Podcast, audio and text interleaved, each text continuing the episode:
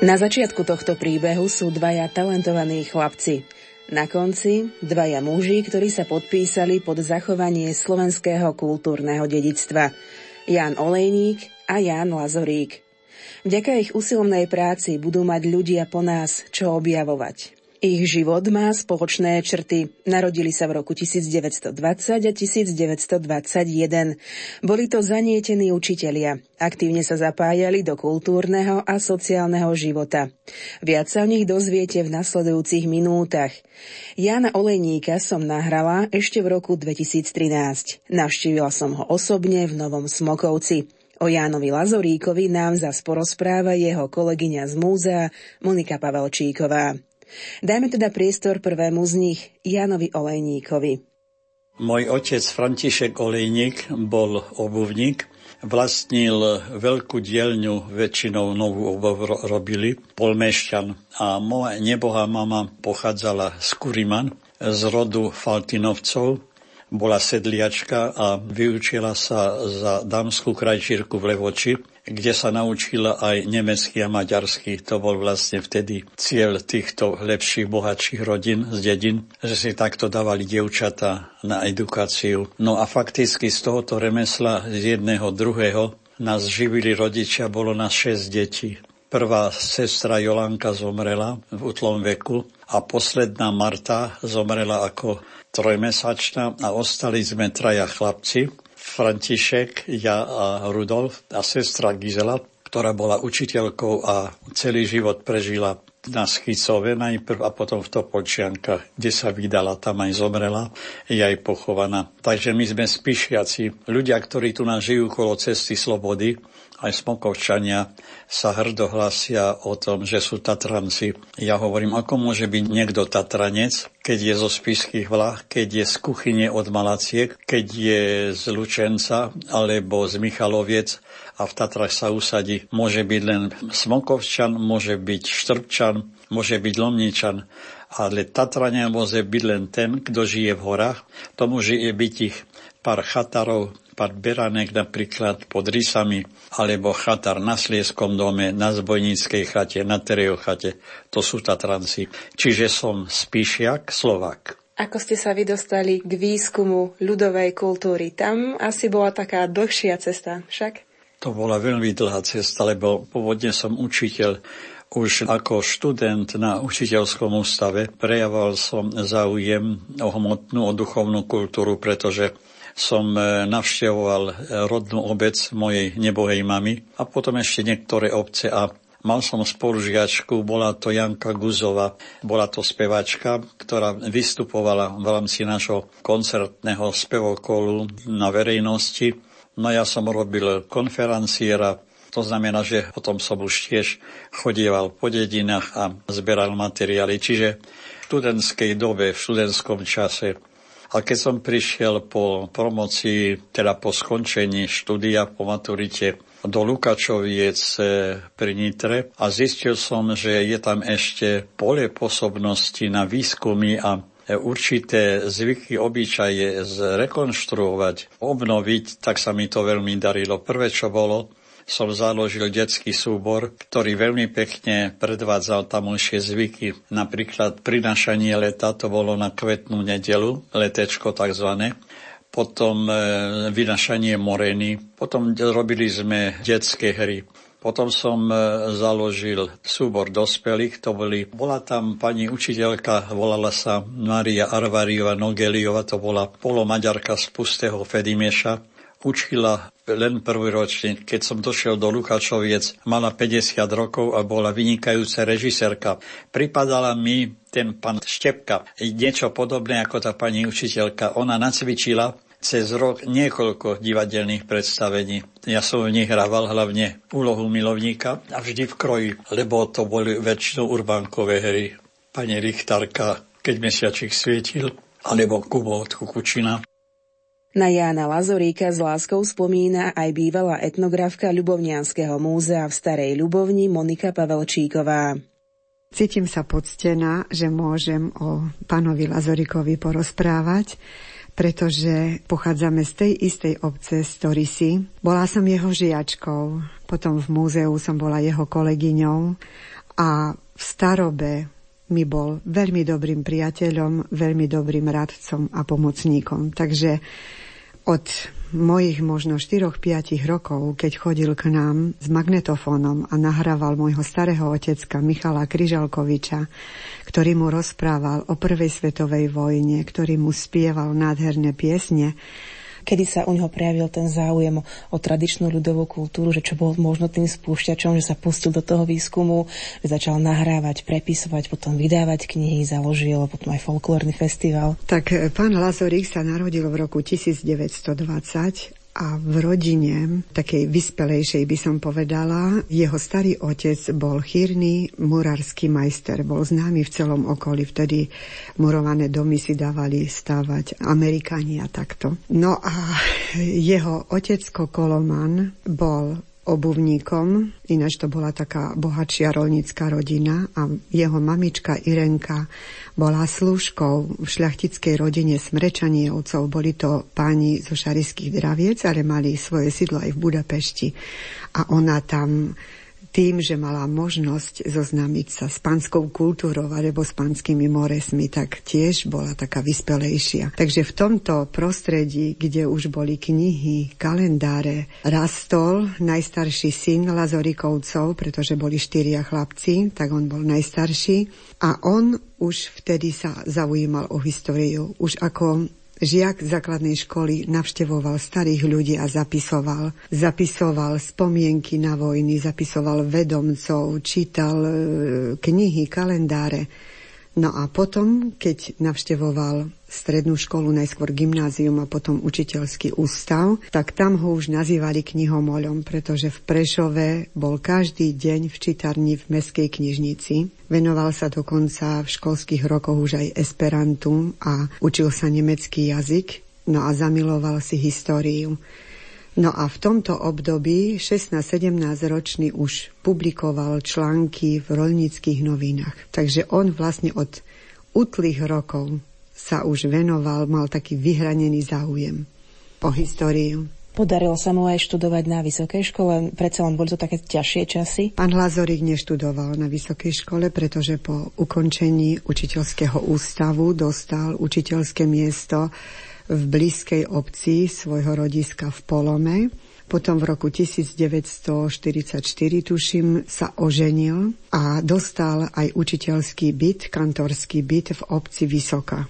No a tam sa zoširoka venoval nielen pedagogickej činnosti, ale aj kultúre. Tam cvičil divadla, postavil javiska, kulisy. Ale čo bolo dôležité, začal sa tam venovať ovocinárstvu. Školku ovocinársku tam založil s tým, že s deťmi už vyberal z jablk jadierka, vysadzal jadierka na stromčeky, štiepil a venoval sa vo veľkom ovocinárstvu. Dokonca tam doteraz ešte existuje sad s čerešňami, ktoré vysadil pán Lazorík so svojimi deťmi. Tak to boli riadne priekupnícke také myšlienky. Áno, áno, vtedy ho nazývali aj Mičurinom, lebo potom po niekoľkých rokoch z obce Vysoká prišiel na požiadanie takého predsedu jednotného roľníckeho družstva do Krivan, to ako tiež blízka dedina jeho rodisku, susedná dedina. No a v Krivanoch dostal poličko, volali tomu Mičurinské poličko, a dostal aj pozemok na to, aby si tam mohol postaviť domček.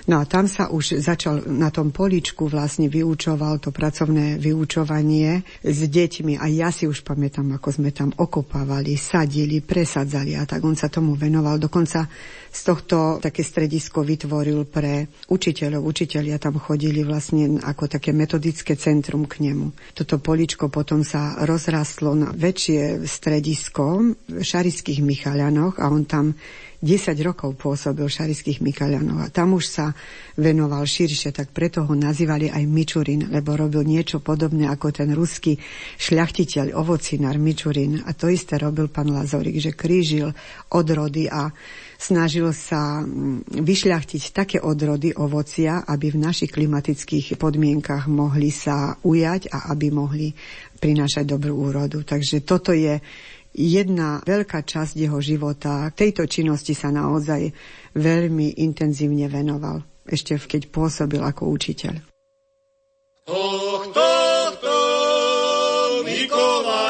любит, ох, кто Миколаю служит, тому святой Миколай на всякий час помагай. Миколай, Миколай.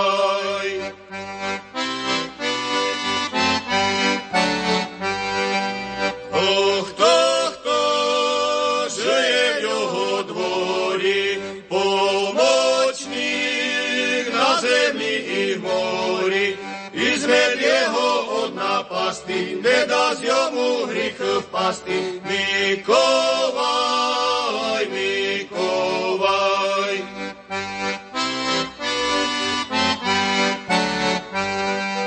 Ох, хто к ньому прибігає, на помощь його призиває, тот не буде ошуканий і гріховой уйде раний.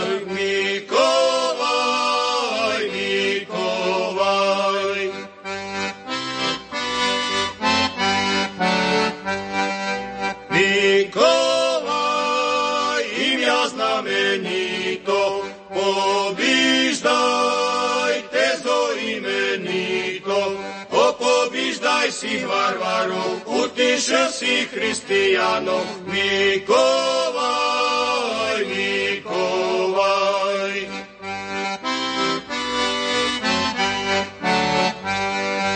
Миколай, молися за нами, просиме ми тя зо сльозами, будемо тя величати, ім'я твоє восхваляти. Na víky, budeme ťa veličati, imia tvoje osvaľati. Na víky.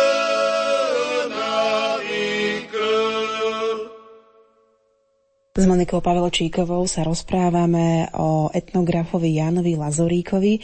Aké on používal spôsoby zápisu, keď už išiel za niekým a skúmal nejakú danú tematiku? Lebo my v tejto chvíli nahrávame na digitálne nahrávatko, existujú už programy, ktoré vám dokonca prepíšu to, čo sme si my nahrali, aby sme sa tam mohli vlastne to vytlačíme a vidíme to aj takto, ale v tých časoch fungovali, ja neviem, magnetofóny, diktafóny či rukou na papier. Ako to fungovalo, keď on začínal s tým etnografickým výskumom? Etnografickým výskumom sa začal už venovať počas školských rokov ako pedagóg. Zbieral predmety, pretože 60. roky sú známe tým, že ľudia začali z domov vyhadzovať odevy, kožuchy, ľudové nábytky, remeselnícke náradie. Proste doba sa menila a s ňou odchádzalo všetko. A on vtedy nazbieral množstvo predmetov, ktoré najskôr za symbolickú čiastku predal do Prešovského múzea. No a za získané peniaze si kúpil starý ojazdený trabant, ktorý hovorí, že fungoval len v ten jeden deň, keď on ho kupoval a potom už mal iba problém. Ale aj napriek tomu sa mu podarilo, možno povedať, prejsť všetky obce východného Slovenska. Keď išiel do terénu, tak bol vybavený fotoaparátmi a nie jedným, pretože pre istotu mal aj 2, aj 3. Mal na kinofilm a na 6x6, na tie väčšie zábery. Potom mal zošity, svoje zošity samozrejme a pero. On veľa písal, preto aj ten jeho krásny rukopis. A kotúčové magnetofóny. A to bolo, viete, to bolo tiež veľmi náročné. Potom už boli kazetové, ale to už boli tie 80. roky, keď používal, ale predtým ťažké kotúčové magnetofóny. Takže na tých kotúčoch je toľko informácií, toľko pesničiek a toľko rozhovorov, že to skutočne treba na to veľkú energiu, aby to človek spracoval. Takto chodil do terénu nielen ako učiteľ, ale aj potom, keď sa rozhodol prísť pracovať do Ľubovňanského múzea. Etnografka Monika Pavelčíková, ktorá je teraz už na dôchodku, rozpráva o už zosnulom Jánovi Lazoríkovi. Ten bol známy zberateľ ľudovej kultúry nielen na Spiši, ale ovplyvnil aj mnohých ďalších bádateľov. Vraciame sa späť k jeho rovesníkovi Jánovi Olejníkovi. Jeho rozprávanie sme zanechali pri jeho spomienkach na učiteľské miesto v Lukačovciach pri Nitre.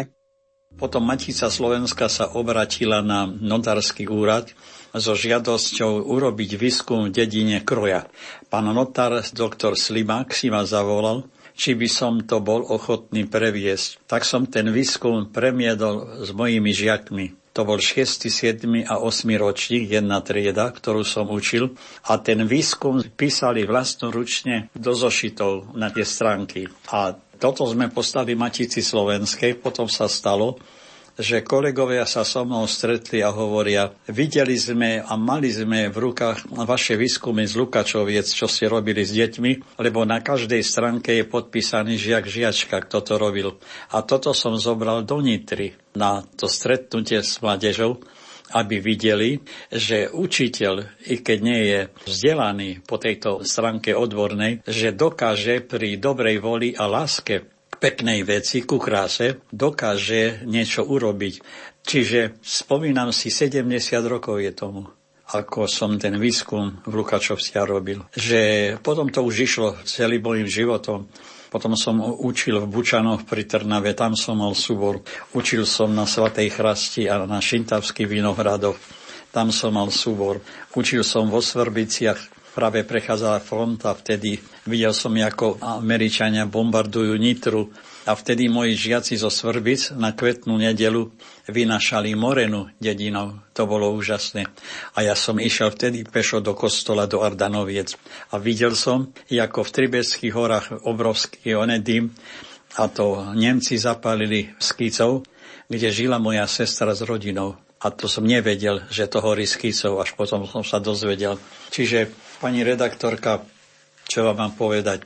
Kde som sa obrátil, všade som videl niečo nádherné, krásne, ľudové, čisté. Keď som na niečo myslel a spomínal aj teraz, vždy je to niečo, čo sa vracia k človeku von na dedinu, do terénu, na pole, do lesa, do jeho dvora, do gazosta, do jeho prednej izby, do kuchyne a tak ďalej. A stále je ten nositeľ ľudovej kultúry, kultúry svojej obce, ktorý ma strašne fascinoval. A pre mňa byť medzi ľuďmi v takej pohode, ak teraz som s vami pri tomto stole, že stalo sa mi aj to, keď som prvýkrát navštívil Jakubany. To bolo v roku 1961. Išiel som v noci pešo zo Starej Ľubovne, kde som v chatrnom hoteli sa ubytoval, na polnočnú do Jakuban vo veľkých mrazoch, to bolo 8 kilometrov. A ešte pred bohoslužbou ma nejaký pán oslovil v kroji a tiež hovorí, dobrý človeče, sluchajte, čo tu robíte, bo vy ne z Jakubian. Ja hovorím, prišiel som na útreňu, na polnočnú. A on hovoril, že poteša do nás zohratý.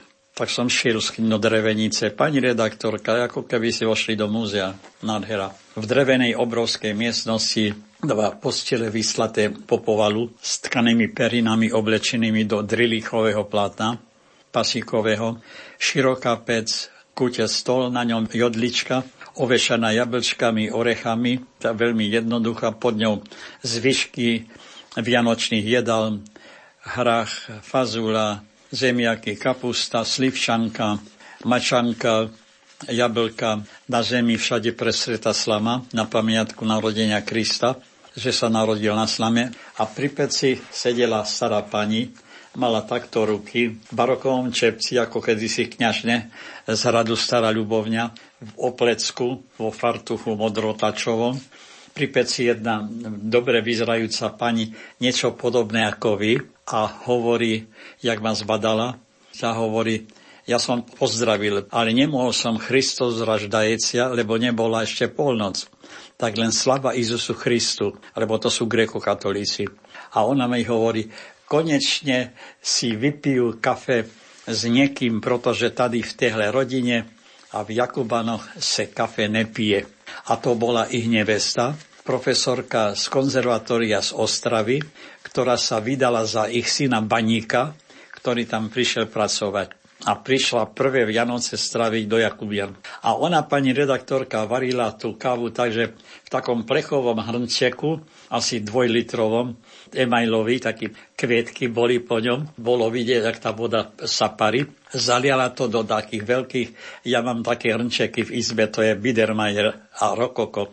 A do toho naliala, no tam mala cukor, dala lyžičky A keď som tú kávu ovoňal a sedel som na lavici vedľa toho stola, nohy som mal na slame, gazda stal rovno, ako sledoval. Ja hovorím, vtedy, keď som medzi tými ľuďmi sa odcítil a tá stará pani len tak pozerala, že ako my tú kávu pijeme, a tá mladá profesorka, tá bola nadšená. A ona si potom ku mne prisadla a my sme tú kávu srkali dosť dlho, lebo sme debatovali. Na to prišla polnoc a išli sme všetci do kostola. Ja z kostola ráno o 2:30 pešo do Starej Ľubovne. Nado mnou boli hviezdy, jak nad Betlehemom. Sneh mi vrzgal pod nohami a prišiel som do nevykúrenej izby, do hotela, kde mi nechala chyžna vedľa plechovej kachiel. No to boli pec, už bola popraskaná, bolo nahádzané drevo, boli tam novinový papier, potom zapalky a one štiepky, aby som si založil oheň a zohrel sa.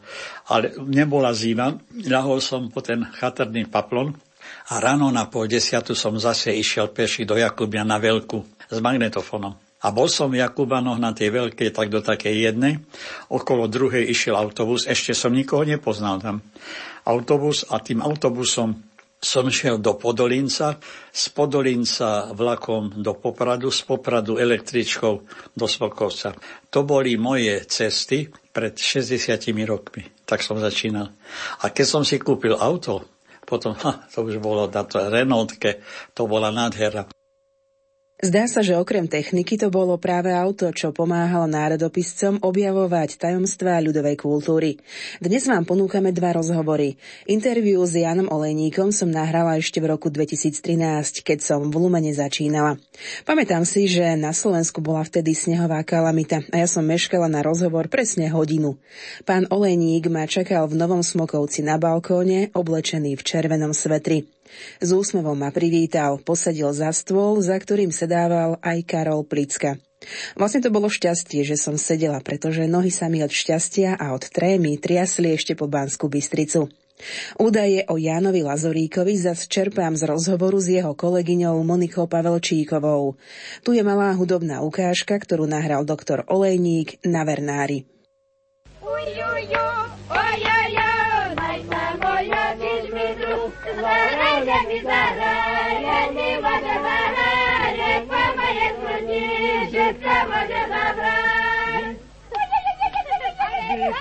Выкрути, ма, выкрути, моя вихая руна, сади выкрути, яка на танеру. Сади выкрути, сади выкрути, яка на танеру, яка на танеру.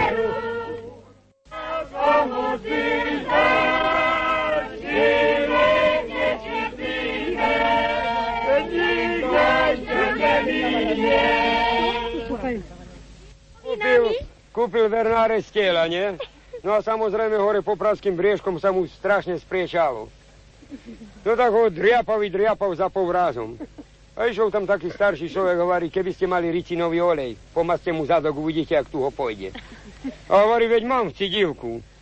Tam mu pomastím, otrhlo mu stranžok a dávaj po kľúcem i prez Vernár, nie? No a on ho ešte prebehnú, bo i on sebe pomastil. No a teraz žena stojí pred domom a on kričí žene, že ženo, chytaj tela som kúpil, bo ja ešte 2 kilometre ďalej musím letieť. Ľudia ma začali poznávať a už keď som prišiel do Jakuba, na Šuňavu, do Tepličky, na Vernár, do Biasoviec, do Kojšova, do Torisiek, to už ľudia vedeli, kto som, verili mi, nahrával som, materiál som získal a tak ďalej. Ale prvé začiatky boli ťažké. V Jakubanoch mi chceli zobrať magnetofón a rozbiť, lebo hovorili, sluchajte, vy chodíte do Jakubian, toto nakrúcate, potom nás metajú po stenách, po šťanách, po špete a ľudí sa z nás šmejú, jak my sme zaostali. A na to vyšiel kostolník a hovorí, ľudia, majte dobrý rozum, však to je pán doktor Olejník, to je kamarát našho pána učiteľa Hundlu, on prišiel, toto všetko, čo my pekne spievame a v kroji chodíme, on nás propaguje. A tak som sa do toho fakticky prakticky medzi ľudí dostal. Preto vám hovorím, že niekedy, keď som tu na sám, že už fakticky nie, že nemám čo robiť, ale veľmi dobre je sedieť na tej stoličke, jak vy, nohy mať tu, lebo tá noha potrebuje pokoj a dívať sa hore na Tatry. Na Tatry a vracať sa v spomienkach do tých dedín, ako vám hovorím. Ja ráno, keď ja stávam o 6, po 7 ide prvá dávka detí, mládeže do školy do Popradu, to sú stredoškoláci. Ja vyjdem na balkón, prežehnám sa, pozriem na Tatry a poviem: chváľte Pána národy od toho času až na veky vekov. Amen. Potom vojdem dnu, mám už pripravenú kávu a za pol hodiny idú deti do školy do Dolného Svokovca, tých je kolo 30. Poznám každé po mene, viem, do ktorej triedy chodí. Kým nepríde električka, čakám, jak príde, modlím sa za deti. Oče náš a zdravás a prosím Pána Boha, aby osvietil rozumčeky, aby dávali pozor, aby sa naučili, aby sa vrátili domov zdrave a do náručia svojich rodičov. To je začiatok môjho dňa a vtedy končím už aj kavu. A to je tak polosmej. Čiže tie Tatry ma sprevádzajú od časného rána. A keď idem spať, ešte sa idem pozrieť. Je tu úžasný západ slnka na Liptovskú stranu. To vidíte všetko, ako keby ste vystrihli z farebného papiera. To sú kontúry, to je obrus. A do toho teraz to ticho, ktoré tu je. A tak si hovorím, to je hudba z nebies. To je nebeská filharmónia, ticho. A v tom tichu, aj keď tu takto sedím, dá sa úžasne rozmýšľať, dá sa vnímať, spomínať, ale nebyť sentimentálny. To nebývam. A je mi pani redaktorka strašne dobre.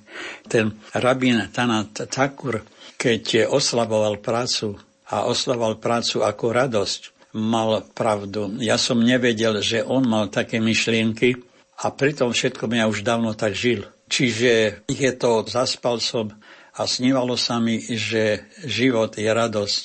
Prebudil som sa a zistil som, že život je povinnosť. Pracoval som a hľa, život sa mi stal radosťou. Pani redaktorka, a mne je život radosťou až do tejto chvíle, ako som ho nakrúcate. A vždy bol radosťou? No, nebol radosťou vždy.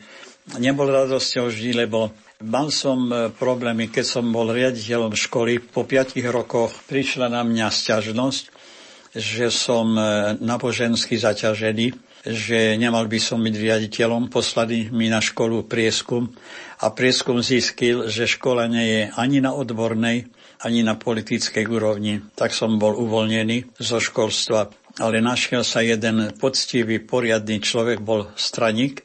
A ten mi hovorí, že súdruh Olejník, aby ste neboli bez práce, môžeme vás zamestnať na Národnom výbore na oddelení kultúry.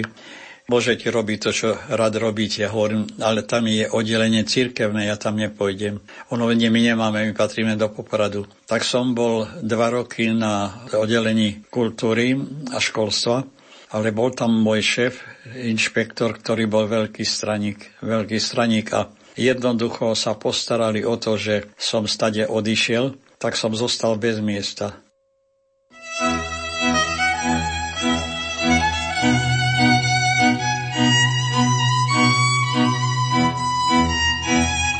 Rádio Lumen. Rádio, ktoré si ctí tradície. Moji priatelia v Bratislave sa o tom dozvedeli na ministerstve kultúry, tak ma upozornili, že mám byť uvoľnený z Národného výboru, aby som si hľadal miesto. Tak našli sa dobrí ľudia, ktorí mi povedali, že Tatranský národný park zriaďuje múzeum, že mohol by som tam nastúpiť a pracovať ako etnograf. Ale ešte som nebol vyškolený. Som ešte len začal národopis študovať v Prahe. Tak som to miesto prijal, bolo to 1. septembra v roku 1958. Som nastúpil do TANAPu, pracovali sme v múzeu v Poprade, lebo v Lovnici v Tatrách nebolo miesto a po pol roku sme prešli do Lovnice, do kaštieľa rodiny Sečeniovej, to bol ten Vanderbilt, Sečení, multimiliardár zo Spojených štátov, ktorý mal v Lovnici polovnícky zámok. No a tam sme začali. A tam som fakticky začal. Prvé číslo v inventári bolo jedno rysované vajíčko z Gerlachova, ktoré tam niekto poslal. Keď som odchádzal po 27 rokoch, tak nechal som depozitár, expozíciu, tu ešte staré nemenili, a v tom depozitári bolo 2500 čísiel a pod tými číslami ešte ďalšie, ako hlavne hmotná kultúra. No a potom tie nahrávky, ktoré som robil a filmy, ktoré som robil, to som si robil pre seba, ale fotografický dokumentácia, ktorá tam je, ktorú sme robili, je tam normálne zaevidovaná, takže kto chce študovať, môže ten depozitár vidieť, ale nie je to veľmi prístupné, lebo keď ja odišiel, už etnografa nevzali a predo mnou odišiel historik do dôchodku a už ani historika nevzali. Takže to je vlastne len výstavná sieň bez odborného vedenia. Som bol obvinený poprvýkrát, ako to také bolo, 16 bolo intelektuálov, ktorí mali byť preradení ako robotníci. Tak ja som mal ísť pracovať do Tatranskej kotliny ako lesný robotník ku drevu. To som sa 2 roky obranil. Potom prišla naša sťažnosť, keď som sa obrátil na Slovenskú ligu v Toronte, či by som nemohol mať štipendijný pobyt na porovnávacie štúdium lesných robotníkov v Kanade. Tak som bol obvinený cez vyslanectvo v Toronte na UVKSS, že robím špionáž. A potom som bol zase nejako zakomponovaný do procesu protištátnej skupiny, ktorú viedli v Tatranskej Lomnici 2 občania z Bratislavy, popredné osobnosti, ktoré boli potom habilitované, už ani jeden nežije, že som s nimi robil protištátnu činnosť.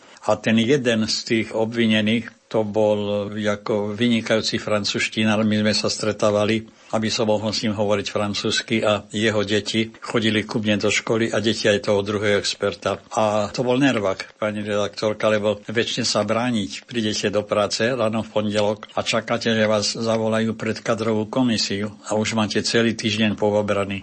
Ale som sa tešil, že príde sobota, mám autičko, pôjdem do Torisiek, pôjdem do Kojšova, pôjdem na Šuňavu, na Vernár a zase mi bude dobre. A bolo mi dobre až do rana, do pondelka, kým som nenastúpil do práce. A to bol kolobeh, pani redaktorka, až do roku 1989, keď prišiel konečne ten kýžený prevrat, lenže to už som bol v dochodku, lebo keď sa dozvedeli, že môj synovec ušiel na západ, tak som bol prepustený z práce. To som ešte mohol absolvovať obhajobu na Vysokej škole lesníckej vo Zvolene. Pred komisiou ja som obhajoval spôsob života a kultúra lesných robotníkov po 16 rokoch. 1483 stran textu, 2500 príloh, fotografie, filmy a nahrávky. Mojimi oponentami boli pani doktorka Soňa Kováčevičová z Akadémie z Bratislavy a pani doktorka Alena Presingerová, kandidátka vied, riaditeľka Národopisného múzea v Prahe.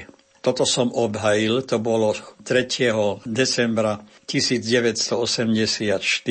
Na 1. januára som došiel do práce do TANAPu v 1985 a prišiel za mnou vedúci výskumu s odkazom od riaditeľa, že od tejto chvíle som prepustený, že pracovať ďalej nemôžem a že mám za 2 týždne odovzdať múzeum a moje oddelenie.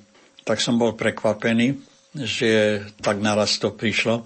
Odovzdal som to za 18 dní, lebo to bola veľká robota. Potom som stačil do mojej Renaultky naložiť moju knižnicu, čo som tam mal, moje dokumenty, spisy. A keďže som tu v byte nemal polície, skrine, tak to všetko bolo po zemi. Tak som si potom zase zakúpil taký Biedermeier nábytok do izby, že som to mohol všetko uložiť, a zhromažďoval som ten materiál 28 rokov vo svojom byte a 74 krabíc doteraz zobral štátny archív do Levoče. Riadili oddelenie Ján Olejník, osobný archív, a ešte 25 krabíc asi bude. Medzi tým na katedru etnológie a etnomuzikológie zobrala pani doktorka Jagerová Ambrozová 55 filmov dokumentárnych a 105 cievok, nahrávok, ktoré som v priebehu týchto rokov robil. Takže vidíte, mal som problémy, mal som strasti, tak ako je tá výpoveď. Pane Bože, ďakujem Ti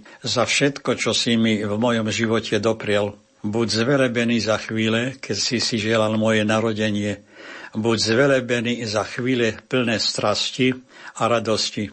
Buď zvelebený aj za to, čo si mi nedoprial, to je Einstein. To bola výpoveď o strastiach, ale aj radostiach života Jána Olejníka.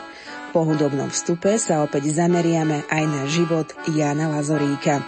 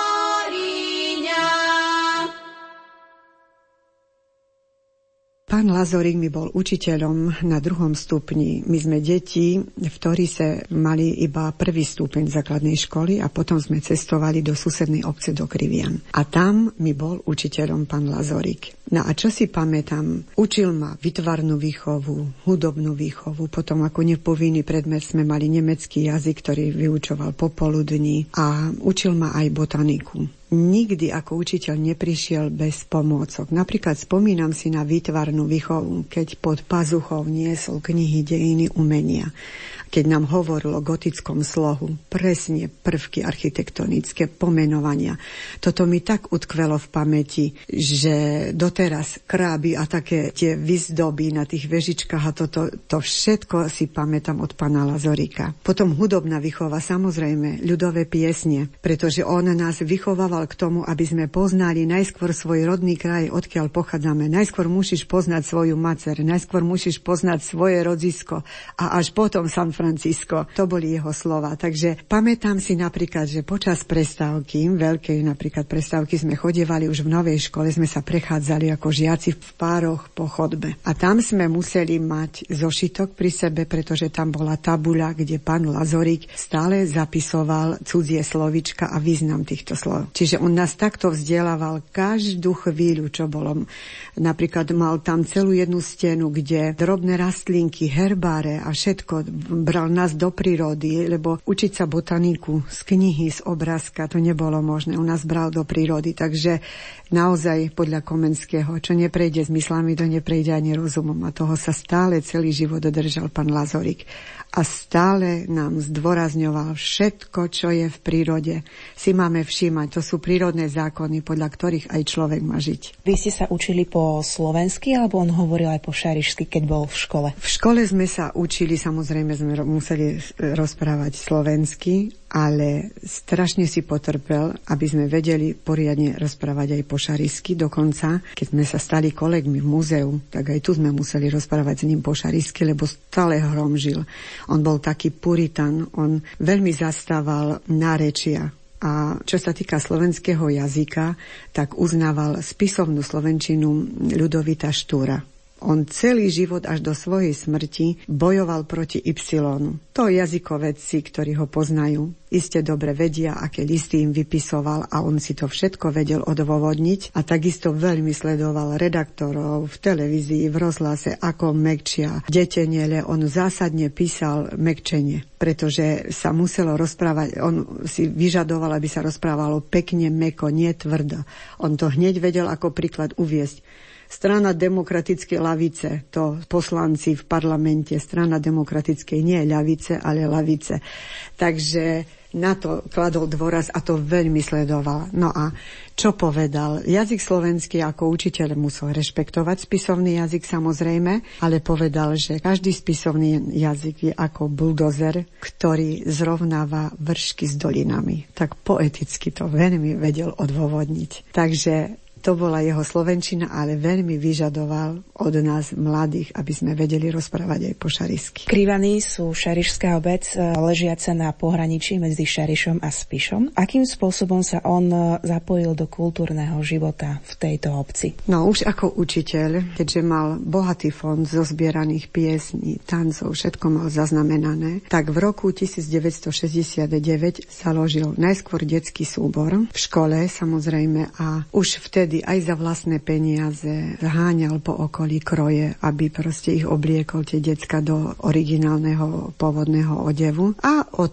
školákov prešiel potom aj k dospelým a založil folklórny súbor. Ja som tiež bola členkou tohto folklórneho súboru a už vtedy sme vystupovali po festiváloch, nie len na Slovensku, ale v Strážnici, na Morave. Poľsko ešte vtedy nebolo aktuálne, nedalo sa veľmi do okolitých krajín. Ale viem, že na Moravu, do Strážnice, do Rožnova pod Radhoštem, a tak tam sme chodili vystupovať. No a pán Lazorík sa folklórnemu súboru z Krivian venoval viac ako 42 rokov. Postavil tam najskôr v centre obce amfiteáter a drevené sochy plastiky, ako dal taký punc tej obci, razovitosť. Potom už ako starý človek za pomoci starostu obecného úradu postavili nový amfiteáter, pretože viac ako, myslím, že okolo 25 rokov tam sa poriadajú hornošarišské folklórne slávnosti, krásny festival, a to si už vyžadovalo väčší priestor. A do priestoru nového amfiteátra postavil dve drevené sypky, ako prenesené, premiestnili z iného miesta, transfer urobili, a jednu dreveničku, ktoré zariadil, urobil povodné interiéry, zhromaždil tam krásne predmety. A navyše v rámci čerpania fondov, neviem, či to bolo Fare CBC, alebo získali nejaký grant a urobili tam Centrum ľudovej kultúry a remesiel, čo bolo také ojedinelé na Slovensku. Takže aj v tej pokročilej starobe mal stále veľmi dobré nápady a vedel ich aj s nasadením celej energie svojej, pretože už tedy bol chorý, a vedel to zúžitkovať a vedel to predstaviť návštevníkom, účastníkom festivalu, ale aj bežným ľuďom. Dokonca na obecnom úrade majú také pekné múzeum, kde okrem trojrozmerných predmetov je množstvo fotografií o histórii obce Krivany. Čiže pre Krivany nechal veľmi veľa svojej energie, jednak vo výchove a vzdelávaní detí. Dnes sú to už dospelí ľudia, starší ľudia, čiže mnoho vzdelaných detí, ale aj v podobe folklórnej skupiny, propagácie obce, lebo tým, že chodili vystupovať na festivály a teraz už aj do zahraničia. On sám v tejto folklórnej skupine aj účinkoval. Známe sú jeho tance Ovčí zdych, ktorý sa naučil od jedného baču, a keď sa bača pominul, tak to sám predviedol. Tance ponad fľašku, účinkoval ako herec, ako spevák, ako tanečník, zachraňoval všetko, čo sa dalo. Takže bol veľmi aktívny. Na všetko bolo treba strašne veľa energie, čo ja veľmi obdivujem, ako to všetko dokázal.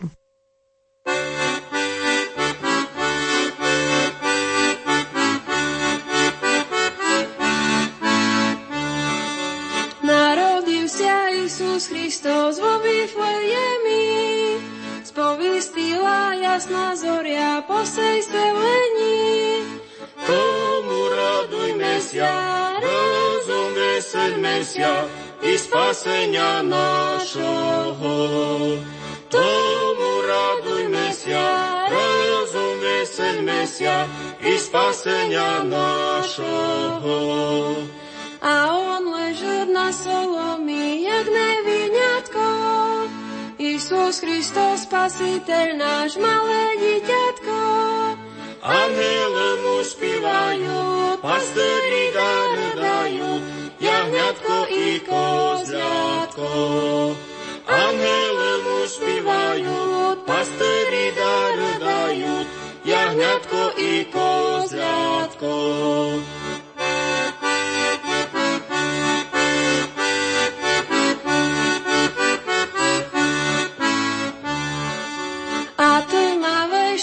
Dáme novorodenej, od pastoril i od cariv obdarovanej. My dar nemáme, len ty zašpívame, sláva vôľašných Bohu. My dar nemáme, len ty zašpívame, sláva vôľašných Bohu. Počúvate Rádio Lumen a reláciu Velikáni slovenského národopisu. Okrem Jána Olejníka predstavujeme aj život Jána Lazoríka z Krivian. Dáme opäť priestor jeho bývalej žiačke a kolegyni z Ľubovňanského múzea Monike Pavelčíkovej. Pán Lazorík robil scenický folklór, čiže všetky tie tradičné zvyky, piesne, tance pretavil na scénu a dal tomu naozaj i rečitý šarišský jazyk, prekrásne piesne, ktoré sedeli tematicky na to, čo predstavoval. Takže urobil scenáre viac ako 70 takých scénok a nakoniec mu to nebolo jedno. On chcel pomôcť aj iným folklórnym skupinám v okolí, na Slovensku. Nechcel, aby to tak zostalo v rámci Krivan, takže že spracoval v zošitoch ako metodický materiál a celkové scénky vydal v takých 18 zošitoch. Takže toto zostalo ako veľká pomoc pre folklórne skupiny. Pani Pavelčíková, Stará Ľubovňa a Ján Lazorík. Išlo to dokopy? Stretli sa niekedy? Tak stalo sa to tak, že ako riaditeľ školy v Olšove, malej základnej školy, sa rozhodol, že nastúpi pracovať ako etnograf do Ľubovňanského múzea. Vtedy tu bol riaditeľom pán Marcel Smetana, ktorý už je tiež nebohý, a on bol jeho žiakom. Tak vedel o tom, aké kvality a čo všetko môže urobiť, ponúknuť pán Lazorík pre Ľubovňanské múzeum, preto ho prijal do múzea. No nebolo to však po tej finančnej stránke také preňho jednoduché, pretože oproti riaditeľovi školy nerovnalo sa to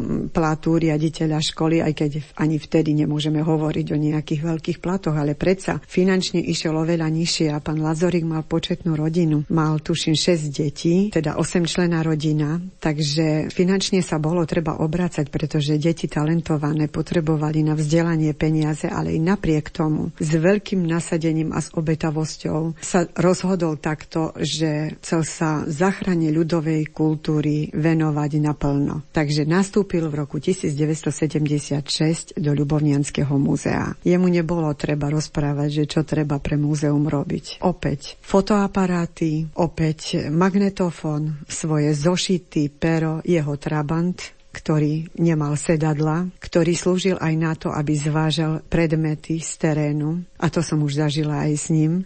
Ja som prišla do múzea v roku 1978 ako kultúrno-výchovná pracovníčka a hneď v tom roku som začala študovať diaľkovo etnografiu v Brne, pretože on ma vlastne svojou zanietenosťou a svojou prácou, keď som ho takto od decka sledovala, už ako študentku, ma inšpiroval k tomu, že som si vybrala toto povolanie. No a keď som prišla o 2 roky po ňom do Ľubovňanského múzea, tak iba jeden deň som sa cítila ako kolegyňa. Ale na ďalší deň, keď už ma zobral do toho trabantu a išli sme na naše dediny, tu do okolia Starej Ľubovne, tak opäť som bola iba žiačka, pretože som sa učila, ale mala som vynikajúceho učiteľa. Sedela som, to už sú také úsmevné príhody, Nemal sedačky, ako som spomínala, v Trabante všetko bolo vyhodené, mal iba pre seba. A ja už som sedela na vreci cementu, pretože prevážal čosi a zostalo tam to vrece, takže som si tam na to sadla a išli sme do terénu. A z múzea sme odchádzali až po 16.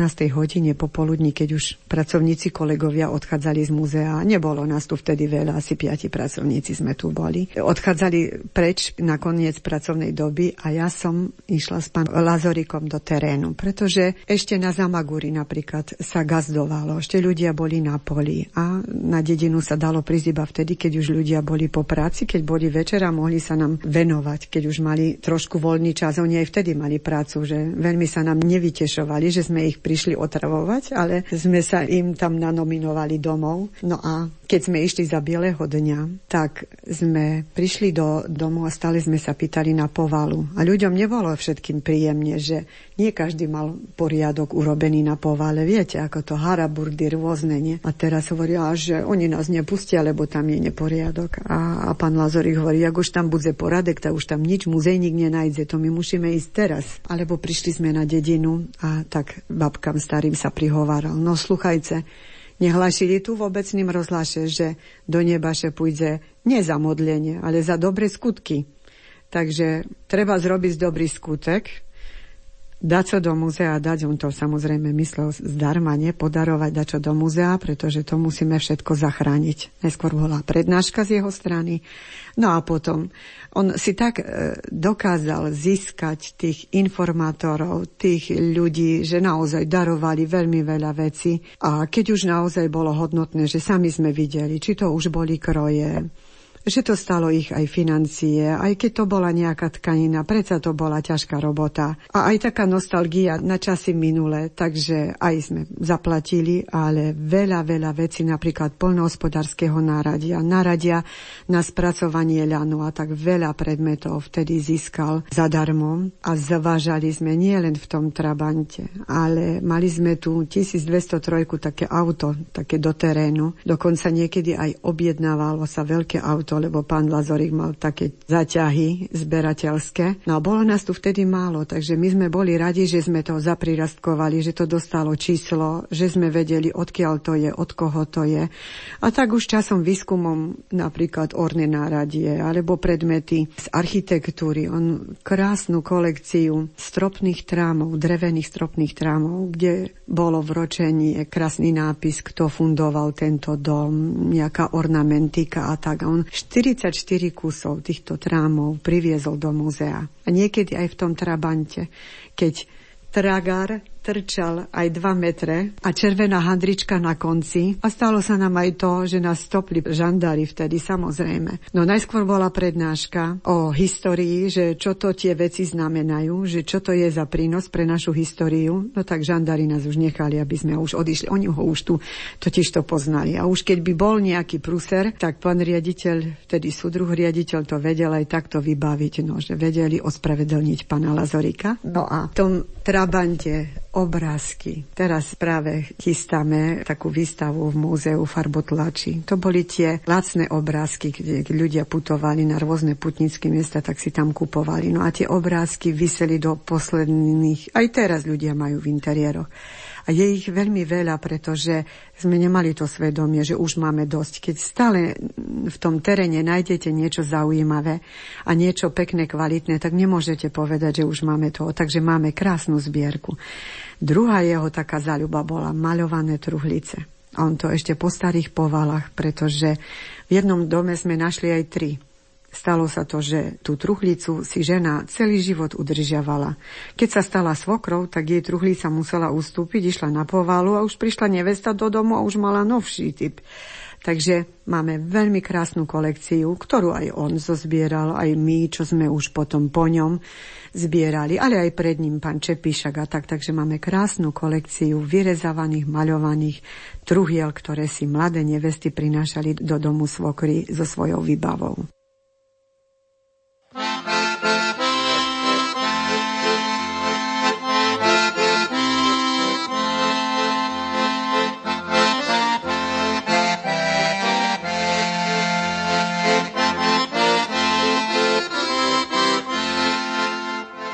Na nebi zoria krásna zasiala, i jasným svítom siaje.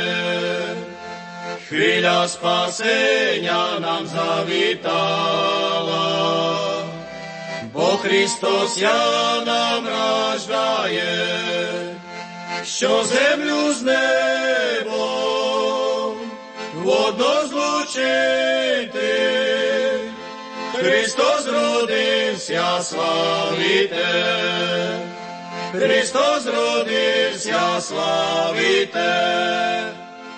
Під нам верте пір яснях нашині, спочивла дика цашвіта.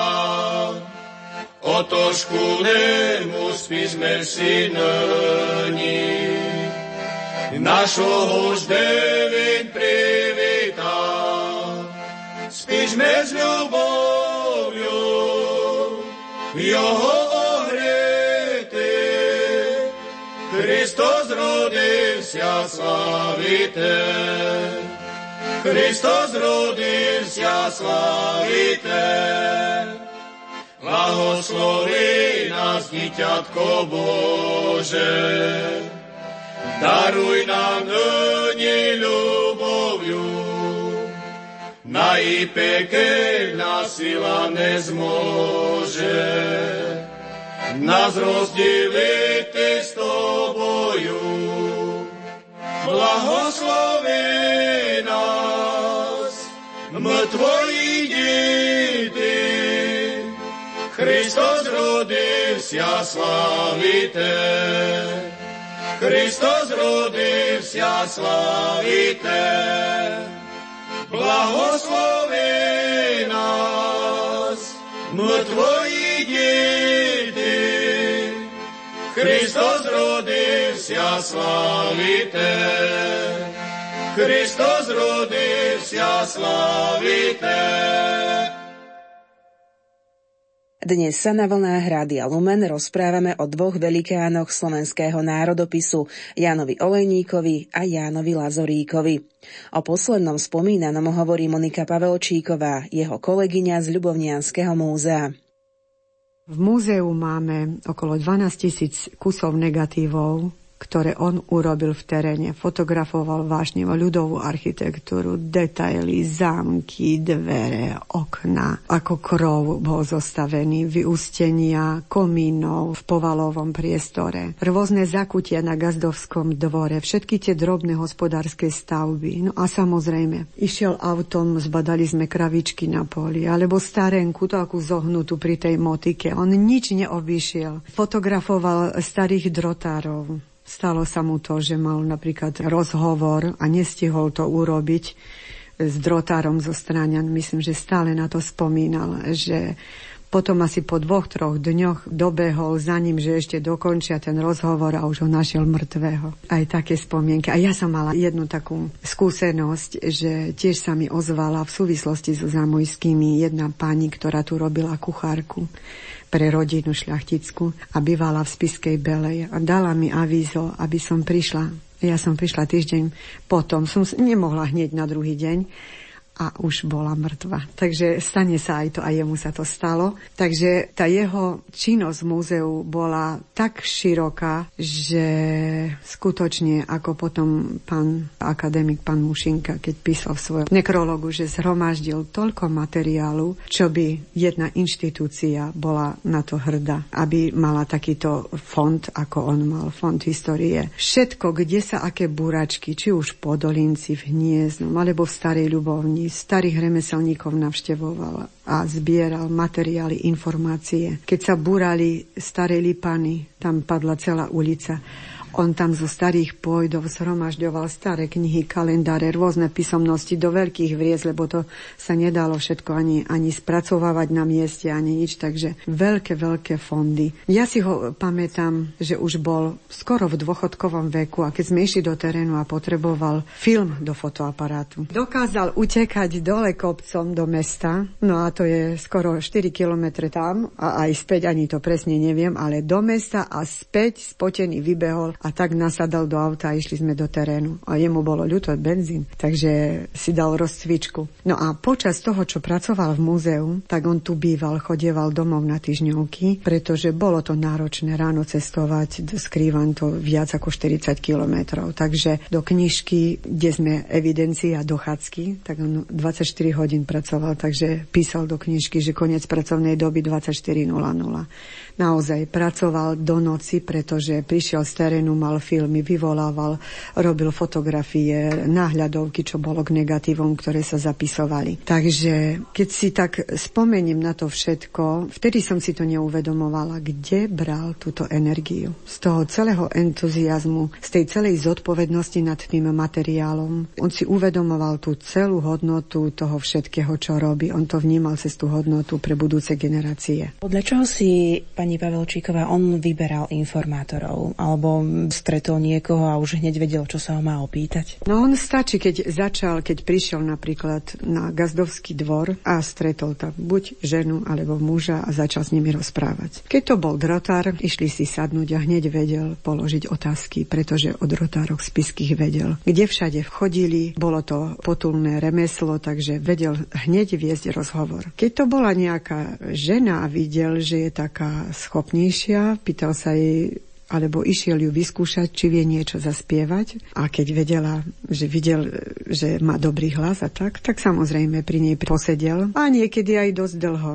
A ako som vám spomínala, aj do noci. A keď žena spievala, ale potom už prišla na ňu únava. Hovorí mu, ale pán Lazorík, ja už chcem spať. A on jej na to, ty babu jedna. Tá ja ľudovej tvorbe znam obetovať celý život a ty neznáš obetovať jednu noc. Takže naozaj, keď mal dobrých informátorov, tak vedel s nimi zotrvať veľmi dlho. No a už aj ja si pamätám na tie roky, koniec 70. rokov, keď som ja prišla do múzea. Ešte sme našli v teréne ľudí, ktorí boli účastníkmi Prvej svetovej vojny. Oni vedeli veľmi zaujímavo a putavo rozprávať. Tí drotári, pochodeň po celom Balkáne. Oni vedeli takisto tak zaujímavo hovoriť. Ľudia vedeli hovoriť o svojej práci, o svojich zvykoch, lebo všetko toto prežívali. Takže človek, keď niečo prežije a precíti, a aj v tej piesni to vedeli vyjadrovať, ako však v tých piesniach sa hovorí o živote, o radosti, o smutku, o zaľúbení. Napríklad spomínal na to, že pri mŕtvom mužovi mu spievala žena, zaznamenával piesne manželky mŕtvého o mŕtvom, o smrti. A aj také momenty zažil, aj takých ľudí stretol. Takže bolo to rôzne a on vedel s tými ľuďmi, vedel rozprávať a vedel ich zaujať, vedel ich dostať do tej situácie, že mu povedali, čo on chcel, pretože bol tak rozhľadený, že vedel naozaj, čo sa pýtať. A tak získal veľmi vzácne informácie. S Monikou Pavelčíkovou sa rozprávame o Jánovi Lazoríkovi. O rok neskôr ako pán Lazorík sa narodil aj ďalší slovenský bádateľ Ján Olejník. Rozhovor som nahrávala v roku 2013. Zomrel v roku 2017.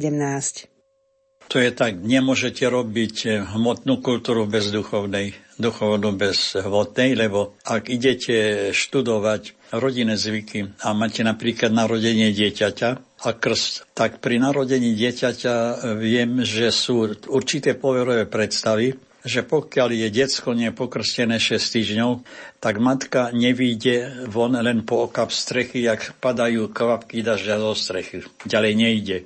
Alebo bola viera, že prídu bohynky medzi tým a to dieťa ukradnú, vymenia. Tam nebolo dieťa, dajú svoje bohynča s veľkou sklenenou hlavou a s nadutým bruchom. Takže napríklad sú obce, kde to ešte držia stále. To už je duchovná kultúra. No a potom, keď ide na krst, tak to dieťatko, prvý odev je košielka, takže pupočol a pipenku mu vidno. Hej? A keď ide na krst, tak to decko obliekajú povodne do toho, čo oni ušili, čo ušila rodina, alebo krstná matka. A potom zabotajú do perinky. Teraz tá perinka je z textilu, to je obyčajne dobre vypraté plátno. Do perinky možno, že má aj kresliček, čípku okolo a potom ho vložili do kožucha. Do ženského krátkeho kožucha zakrutili a v zime takto išli do kostola. A to už je hmotná kultúra. Nemôžete robiť krst bez toho a teraz detský odev bez toho. A to máte tak aj vo zvykoch rodinných, keď ide o, povedzme, takzvané, to je prijatie za parobka. To sú iniciačné zvyky. To je zvyk, ktorý je, veľa sa tam hovorí, veľa sa pije a tí mladenci sú oblečení tak, že ešte nemá pierko. A jak ho príjmu za parobka, má 16 rokov, skončí školu, tak dostane pierko za klobu. No ale to pierko mu dá dievča. Ale nemusí byť to dievča, ktoré s ním chodí. Môže to byť iné, ale potom môže to byť známosť. To už je hmotná kultúra. Čiže to máte, tak nemôžete študovať rodinné zvyky kolo stola, kúl stola, keď neprezriete, nepopíšete interiér celej izby, z čoho je ten stôl, či má vrchnú dosku, ktorá sa dvíha, či má onu šufladu do zásuvku, v ktorej sú kalendáre a náboženské knihy a papiere rodiny a tak ďalej. Čiže máte zase to spojivo. Ja som mal to šťastie, že som robil i jedno, i druhé. Pre mňa nie je problém pozrieť, už ono muži v krojoch nevidú, len starších. I to, keď idem na dedinu. A keď sú sviatky, tak aj mladí sa obliečú. Ale keď vidím v Poprade ženu, ktorá má už len sukňu, ktorá je bez spodnej sukne, je voľná a je z pestrej látky a mám 2-3 tieto pasiky a vidím, buď ma čepiec, ba už len konťu a má ručník, tak viem, že je z Vernára. A viem, že je zo Šuňavy, viem zo Štrby. Keby som prišiel do Michaloviec, kde sa už kroje nenosia, a videl by som ženu, tam ešte hustočky nosia, ale elegantne oblečené, výborne, ale hustočku má. A tak keď som bol na omši v Michalovciach nedávno a sedeli sedliačky z okolia v kostole, tak som videl, tá je z Močaren, tá je z Krasnoviec, tá je až od Sobranec a táto je z Ostravského. Lebo všade ináč viažu na jeden uzvyk, na dva uzvyky, niekde tá šatka je tak, že jej vidno čelo, niekedy je vystrčená, takže keď sa chce pozrieť na bok, sa obracia, hej. Čiže to sú také tie znaky, vonkajšie znaky odevu, podľa ktorých ja ešte podľa ručničky poznám, skade je. A už aj keď to nie je a ozviem sa, alebo sa mi prihovorí, počúvam na reči, tak viem, odkiaľ je. Lebo to narečia ovládam veľmi dobre. A posledná vedecká konferencia historikov Spiša, ktorá bola v Spišskej Novej Vsi v divadle, tam som mal referát po chodničkoch etnografa v zalohovanej časti Spiša, tej časti, ktorá patrila Poľsku od Žigmunda 1450 do Marie Terezie 1730. Tak ja som hovoril dediny, ktoré patrili a mesta, v ktorých mám známych, u ktorých som robil výskum a hovoril som to v ich reči. Limit bol 15 minút a ja hovoril hodinu a štvrť. Docent Chalupecký hovorí, my sme vedeli, že to bude referát Cukrik pri tých fadných referátoch historických. Takže toto, čo ja na konci povedal, to ma stále prerušovali potleskom, pretože to bol živý národopis.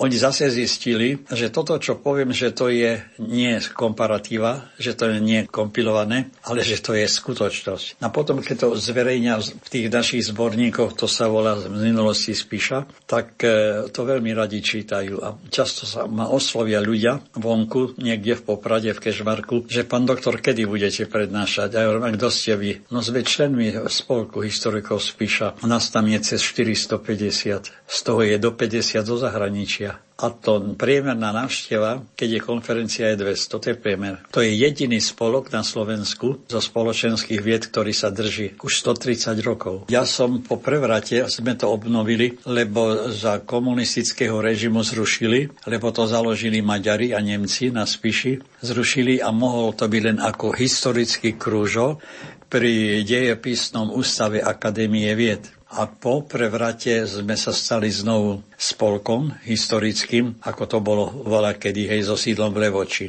No a mne udelili čestné členstvo, lebo som bol ako zakladateľom. Viete čo, ja sa tak teším na tie stretnutia, lebo to je potom voľno, potom sú tam švedské stoly, sa poje niečo, vypije, veľa sa tam debatuje, veľmi také dobré nápady sú tam, tí ľudia sú veľmi milí, veľmi pozorní. A tak si hovorím, že ešte je taký ostrovček na Slovensku, aj u nás na Spiši, taký kolektív dobre zmyšľajúcich a pekne zmyšľajúcich ľudí, ktorí dobre pochopili, že čo to je krása. A krása je aj v slove tak, jak on Dostojevský povedal, že krása spasí svet. A ja hovorím, že je v tom čosi, len že ak tie podmienky v tom svete nie sú, tak s tou krásou, tá krása potom veľmi ťažko prebíja. Ale na našich konferenciách, keď je to v nádherných miestnostiach alebo divadlo v Levoči, to je nádhera. V Novici to isté. A vždy sme v takom peknom prostredí a tie kolegyne, tie pani sa dobre oblečú. To hovorím a to správanie je také, ja veľmi rád idem do toho prostredia, lebo aj toto udržiava, to ma veľmi udržiava, že žijem od jednej konferencie do druhej konferencie.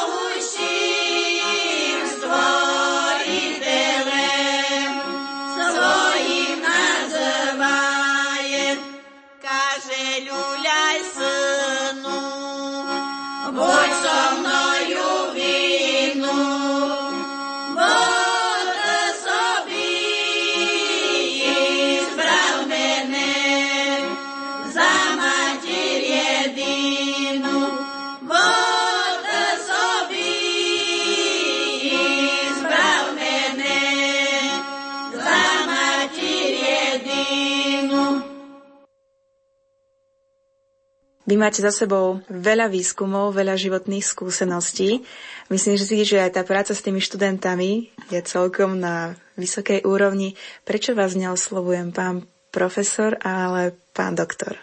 Stalo sa aj to, že to bolo za Dubčeka, že prišiel za mnou posol z Bratislavy, z akadémie, alebo to bolo aj s univerzitou spolu, že som bol navrhnutý za docenta národopisu na katedru tamojšiu. No a keďže sa o mne vedelo, že som veriaci človek, tak pripomienka bola, že pod mienkou, že sa vyrovnám s náboženstvom.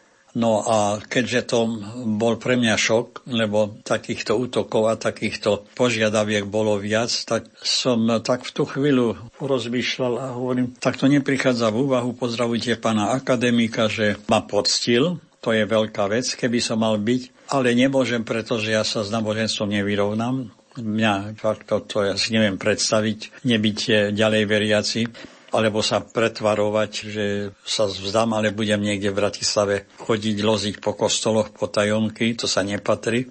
A potom ja statier neodídem, lebo horko ťažko som si tento byt vydobil, ktorý mám, z ktorého ma potom väčšine súdruhovia vyhadzovali, že je nadmerný, lebo býval som s tietou a malým synovcom, dvojročným vtedy, tak som, a boli sme zariadení ako tak, ako vidíte, starým nábytkom, pozberaným z domu, z rodiny, tak som povedal, že nie. A že nie, jednoducho, ďakujem. Potom asi za mesiac prišiel znovu, že mohol by som do kostola chodiť, ale tak, aby ma študenti nevideli. Tak to ma ešte viac ako tak rozladilo.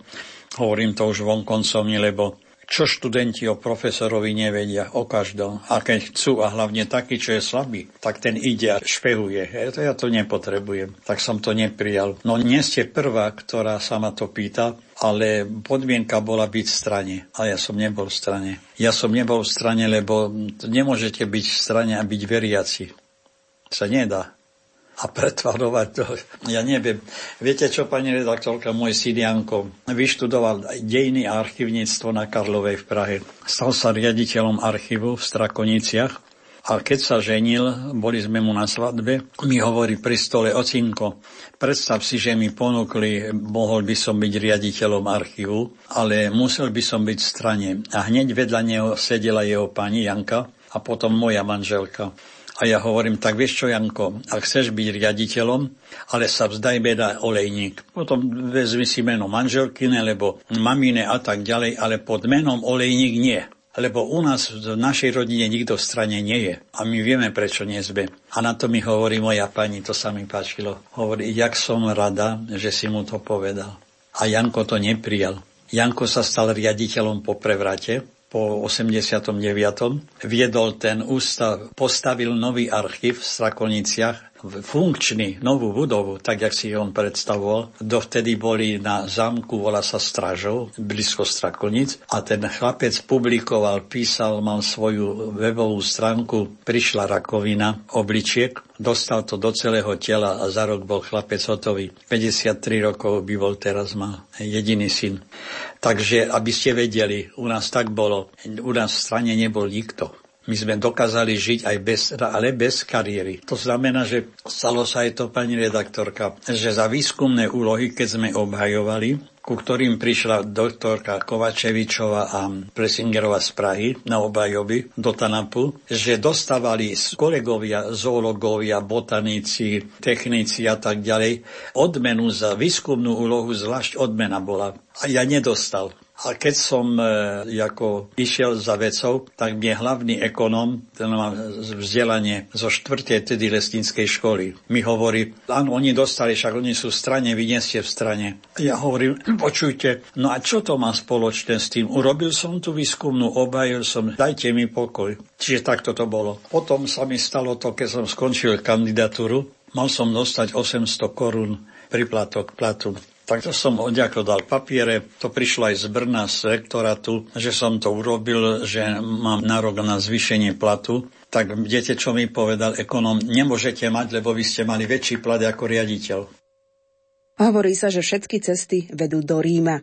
V prípade zosnulého doktora Jána Olejníka viedli však do Prahy.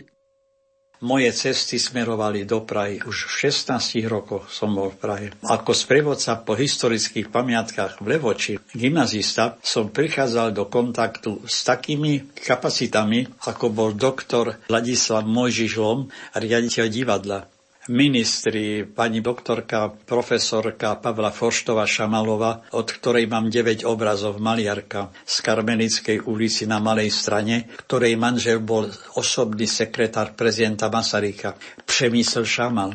Ona chodila do Levoče maľovať, chodila k nám do rodiny. Ja sa potom orientoval na Prahu tak, že som sa v Prahe aj ženil, vyštudoval v Prahe, môj syn promoval na Karlovej, moja žena promovala na Karlovej, ja 2-krát. A tá Praha, vďačím tomu všetkému, čo som v živote získal, hlavne vo svojom vzdelaní, tak to sú Češi, to je Praha, lebo nebyť profesora doktora Arne Nováka, literárneho kritika, ktorého matka bola Tereza Nováková, etnografka, bývali v Proseči u Skutče, v okrese Litomyšl. Tá napísala svoje postrehy behy po Vysočine. Volá sa to Sputnickou, Holí a Brašnou. A to mne pán profesor daroval. Keď nám zomrela matka, v 37. roku ma pozvali do Prahy na Vianoce. Mal som 16 rokov. V tom roku pochovali syna, mal 12 rokov, volal sa Radovan. A chceli, aby som bol s nimi. Tak som bol u nich v Brne. Vtedy som dostal do daru tú knihu. A keď som jedol tú majorankovú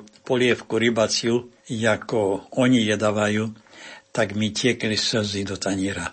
Lebo chcel som byť doma. Ale to pozvanie som prijal, lebo chcel som byť s nimi, lebo nebyť pána profesora, tak sa nikdy do učiteľského ústavu nedostanem. Na prijímacie skúšky nás prišlo 450 a prijali 35. Darmo som skúšky zložil, ale bol treba protekciu. A pán profesor Novák napísal na riaditeľstvo, že im odporúča ma, aby som bol prijatý, že určite ústav nesklamem. A tak som bol prijatý. Čiže nebyť doktora Arne Nováka, ktorý chodieval v lete do černohorských kúpeľov do Hnileckej doliny s manželkou a so svojimi priateľmi, to bol riaditeľ lesnej správy, pán inžinier Rozkopal z Kavalčaniek, tak nikdy by som učiteľom asi nebol.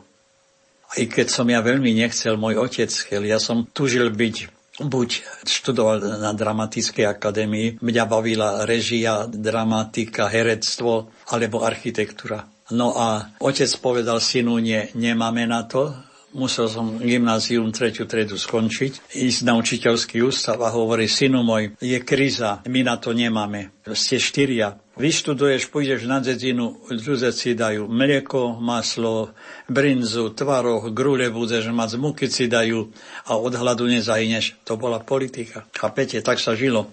Čo som mal robiť, šiel som za učiteľa, ale to učiteľské povolanie po dedinách mi pomohlo, že som pre to moje tie znalosti z oblasti ľudovej kultúry mohol fakticky rozšíriť. Len učiteľ prichádza do styku denne so svojím objektom, s deťmi a s rodičmi. A tak sa dostane do domu, do rodiny, cez deť. Tak ja som bol veľmi rád, že toto mohol absolvovať. Muselo by také osvieženie ísť robiť výskum do obyčajnej dediny, k takým obyčajným ľuďom, ktorých ste vlastne vyskúmali a nie, že niekto vás skúmal ako napríklad Štebe. Je to tak, ja keď prišiel na dedinu, tak viem, že som v dedine Rusinskej, že sú grekokatolíci alebo pravoslavní, že tam treba pozdraviť slava Jezusu Christu.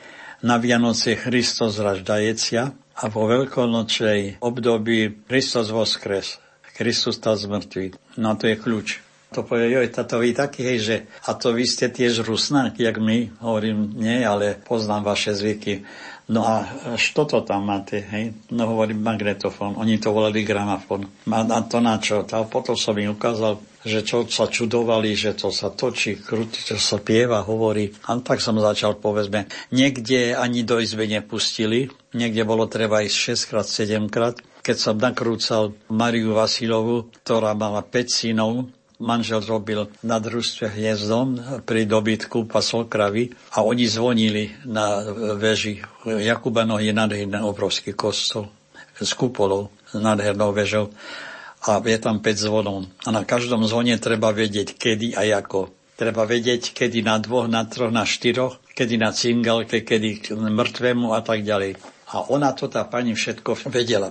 Prišiel môj kolega Heino Wessel Hansen, folklorista z Kopenhagenu, z Dánska. On mal vynikajúce nahrávky, vtedy ešte som nemal jeho magnetofón. A on úžasne, čo on nahral, to dodnes, aj moje niektoré, to dodnes je dobre. A ona to vypráva, hej. Medzi tým začali zvoniť. A ona hovorí, teraz zvonia na tom a na tom a na tom. No a toto som u nej nahral, ale to už sme sa poznali ale 2 roky. A tiež keď som prišiel, žili v jednej izbe, mali predsieň a na posteli ležala svokra chora. A ona mne prestrela na stôl v kute, obrazy sväté boli, kríž a tak ďalej. Bolo to čisté, ale viete čo, ten zápach po starom, po niečo podobné, bolo vám to, vás to pre nás. Ale ja som to všetko dokázal prežiť, prekonať, prekapať a oni si to všimli, že som ich, že sa nejako nediferencujem. Že nie ste cudzí prvok. No, čiže už to, keď ma potom videli v Jakubanoch pri kostole, že pán Olejník, že poďte do nás poisti. Poisti, navarila jem krupy, krupy s reberkom udeným, mám gruli, mám kapustu, mám, vy to máte rať, že poté do nás, hej. A ne, že nás vynecháte. To tak. A to už bolo potom bežné. Stalo sa mi, že pred kostolom Jakubano ma oslovila nádherne oblečená mladá žena, také vašej postavy, v drlichových sukňach s červeným štrajchom na tom bielom. To bola zima, taká zaclonová zástera, mala ten čipkovaný kožuch biely a preto sa volá čipkovaný, lebo ten ornament z červeného karmazínu je vystrihovaný nožničkami a je to prišívané. To nádherné kožuchy a mala vysoký čepiec na baroko s takou končou a na to mala kašmírku, veľkú kašmírku a pekne okrútenú. A mala kapce, tak polovysoký opätok. A hovorí, sláva Jezusu Christu, pán doktor. No, ja stojala za vami celú službu Božu, jak sme začali špívať od Iže Cheruvimy až do blahoslavenia. Vy ste všetko vyšpívali tak, jak keby ste boli grekokatolík. Poté do nás za kantora. A hovorí starý Šudich, pán kantor, idú do penzie. A vy by ste boli dobrý kantor, bo poznáte Jakobiany a ľudí vás poznajú. Dobre si ste šamali. Pán kantor má šumnú drevenú chyžu. Dostanete zosip, grule, zarno dostanete, i nejakú korunu vám dajú, i mlieka budete mať, i síra, i všetko budete mať. Čiže, čo to znamená? Ona stala za mnou počas bohoslúžieb a ma počúvala. A zistila, že fakt ako keby som bol od nich. Stalo sa to, za Dubčeka som bol v Jakubanoch a oslovili ma pár žien. Idú proti mňa a hovoria, no sluchajte, táto váš kamarát, pán učiteľ Kundla Kažut, že to vy, akýška doktor, što kamerujete. A tá vy ne doktor, však vy pán. A pán na Spiši je kňaz. Keď sa povedia, v Kurimianoch čakali na bohoslúžby na pána farára z Charichoviec. A ľudia stále utekali k oknu, lebo ako náhle prví zbadali, že ide koč s ním, tak začali zvoniť. A že už išli po pana a že kto má na poriadku je ten dom ide, hej? Že už išli po pana. A hovorí, tá vy ste pán? My sme boli na húre v Levoči na odpust. Jak vy ste jakú šumnú kazeň trimali na húre pri cerkvi, pri drevenom kostole. Ja hovorím, pani, nie, ja na húre bol, ale ja nekážem, ja nesom kňaz. Sluchajte. Už máme šlebodu, už máme Dubčeka, už sa nemusíte bojati. Už môžete kazati, že ste pán, že ste kňaz. No čo na to poviete? Tak si ma zapamätali, áno, že si baby povedali na húre v Levoči, sluchajte, tá ten pán, što chodiat kamerovati, to nie je taký, on ako kňaz, hej. Ľudia sú, ale boli, generácia, ktorá odchádza, boli veľmi bystri, mali úžasný postreh. Sledovali všetko, to bolo prirodzené, lebo išli na luky, išli do lesa, išli hrabať. Medvede, vlky hrozili, hej, a tak ďalej. Museli byť veľmi pozorní, čiže si všetko všimali. A keď prišiel cudzí človek do dediny, dávali pozor, čo to je. To vždy som bol na takom, by som povedal, na postrehu. Ale to je ako dobre, veľa som sa od ľudí naučil aj toto. Во стране юдейской Вифлеем стоит звезда над вертепом низенько блестит. Небеса сияют, ангелы поют, предвечному Богу славу воздают. Небеса сияют, Ангелы поют, предвечному Богу славу воздают. Пастушки на полю стадо стерегли, пречистую деву в пещере нашли. И пришли в пещеру стаду корму дать, И смотрят в ясля, есть там Божья мать. И пришли в пещеру стаду корму дать, И смотрят в ясля, есть там Божья мать. Маленький младенец в пеленах повит, У пречистої на руках лежить, prižala ku hrode, kormiť jeho, i ústa siluje syna svojho.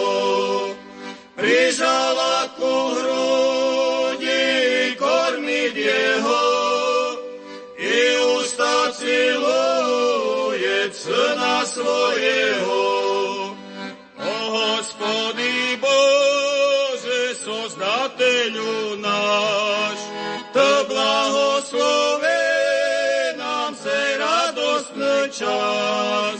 Nebesa sijajú, anjele pojot, predvičnomu Bohu slavu oznajú. Nebesa sijajú, anjele pojot, predvičnomu Bohu slavu oznajú. Mal Ján Lazorík aj obľúbené témy, ktoré rád riešil, či to už bola množe architektúra, alebo zvyky rodinné, alebo počas roka. Či mu to bolo naozaj jedno? On to jednoducho chcel zachrániť pre tie ďalšie generácie. Ono všetko preňho malo hodnotu. On neposudzoval. Pekná pieseň, dobrý interpret, dobrý tanečník. On vedel, že v tom ľudovom spoločenstve stále, aj teraz máme ľudí, ktorí niečo dokážu viac, iní dokážu menej, čiže o tých talentoch. A aj vtedy na dedine boli ľudia, ktorí sa chceli ukázať, pretože tá krása okolitého života, okolitého sveta, okolitej prírody ich oslovovala. A oni sa tiež nad tým zamýšľali. Boli aj takí vedomci, ktorí vedeli pekne, zaujímavo rozprávať o živote. A on to všetko toto vedel podchytiť. Aj tých remeselníkov napríklad prišiel do Starej Ľubovne, do úplne mestského prostredia. Boli tu ešte žijúci stolári, alebo obuvníci, alebo garbiári, s ktorými on krásne rozhovory urobil. Takže každá téma, všetko bolo pre ňo dôležité. Nesmierne dôležité a vedel sa nadchnúť, aj keď mal 90 rokov. Keď stretol zaujímavého a dobrého človeka, tak vedel o tom mesiac rozprávať a vedel sa stále chváliť, že joj, Ježiš Maria, aký to dobrý človek. Z ktorejkoľvek strany, keď príjete, milí poslucháči, do Starej Ľubovne, určite uvidíte Ľubovňanský hrad a pod ním je aj skanzen a ten v roku 2015 oslavil 30 rokov. Vy ste už spomínali, pani Pavelčíková, že tu bol naozaj veľmi mohutný zber všetkých možných tradičných vecí od tej architektúry, kroje, piesne, poverové rozprávania. Tak potom sa to vlastne pretavilo aj do toho skanzenu a jeho výstavby? Áno, vlastne ja som to tak opomenula, že ten masívny zber národopisného materiálu bol urobený preto, lebo my sme už vtedy, okresná pamiatková správa v Starej Ľubovni realizovala výstavbu skanzenu a my sme ju ako múzeum hotové objekty preberali a museli sme ich zariadiť. Čiže vtedy ten veľký zber nám veľmi pomohol k tomu, že sme nemali problém zariadiť interiéry tým ľudovým nábytkom, náradím, na spracovanie ľanu, poľnohospodárskym náradím, aj tými truhlami krásnymi. Aj tie trámy nakoniec sa nám veľmi zišli, tá celá kolekcia. Dali sme ich dokonca, dostali sme grant z Ministerstva kultúry, neviem, asi 5-6 rokov dozadu a dali sme ich všetkých zakonzervovať a zreštaurovať do reštaurátorských ateliérov v Levoči. A on vtedy ešte žil a zúčastnil sa vernisáže a veľmi, veľmi sa tešil tomu, že sa tie tragaret alebo tie trámy nezničili, pretože boli rozmerné a nebolo ich veľmi kde uložiť. Nemali sme tu také veľké priestory, aj napriek tomu sú zachránené, takže z toho mal obrovskú radosť. Takže áno, v roku 1986, keď sme práve otvárali skanzen, pán Lazorík už dovršil dôchodkový vek a odchádzal do dôchodku. Ale na zariadení som sa podieľala ja, ale akúkoľvek pomoc, akýkoľvek materiál, čo som potrebovala, o zvykoch, o piesňach, tancoch a tak, pretože sme pripravovali národopisné programy, aj doteraz sa robia v skanzene, takže bol mi veľmi napomocný a dokonca chodil s folklornou skupinou, aj účinkovali tu, aj programy nám robili. Takže aj keď odišiel do dôchodku, ale stále bol s nami a stále s nami spolupracoval. V roku 1986 odišiel Ján Lazorík do zaslúženého odpočinku, išiel potom do Krivian, ale asi to nebol veľmi veľký odpočinok, však pani Pavelčíková? Nebol to žiadny odpočinok. Ja som si už tedy uvedomovala, bože, taká hrba materiálu. lebo ten, čo tu nadobudol materiál v múzeu, tak zostával tu v archíve. Ale materiál, ktorý mal obrovský fond, ktorý mal v domácom prostredí, v dome, kde obmedzoval obytný priestor, pani manželka, jeho zlatá milá Emka, musela toto všetko trpezlivo znášať. Mal tam hromady materiálov, hromady prepísaných vecí, na tom svojom klasickom písacom stroji prepisoval svoje poznámky zo zošitov, prehrával si magnetofonové záznamy a prepisoval pracne. To bola ukrutne ťažká práca, ale pri tom všetkom prepisovaní aj všetko si tematicky triedil. Vyvolával fotografie, mal strašne veľa filmov a všetko toto, čo nestihol za produktívneho života urobiť, tak toto všetko chcel dokončiť v starobe. Popri tom mal ešte aj iné aktivity, samozrejme. Písal články, korešpondenciu viedol. To ešte k tomu sa dostaneme. Ale ten materiál, si predstavte, že sa mu podarilo spracovať. On vydal 27 knižočiek v šarišskom nárečí. Držal sa šari. Iba jedna bola fotočítanka ľudovej architektúry. Toto dal do slovenského jazyka, ale ostatné všetko je v nárečí. A najväčší problém, myslím, vtedy bolo to, že získaval financie od sponzorov. Oslovovanie sponzorov, aby získal na tie knižočky, na to vydanie, aby získal financie, a veľa financoval aj za vlastné peniaze a tak ukracoval svoju rodinu. Ale oni už boli na to zvyknutí, už boli synovia dospelí, tak už ani nečakali od neho nejakú pomoc, samozrejme. Ale jemu to nebolo ľúto, on bol presvedčený, že investuje do dobrej veci, takže do záchrany ľudovej kultúry.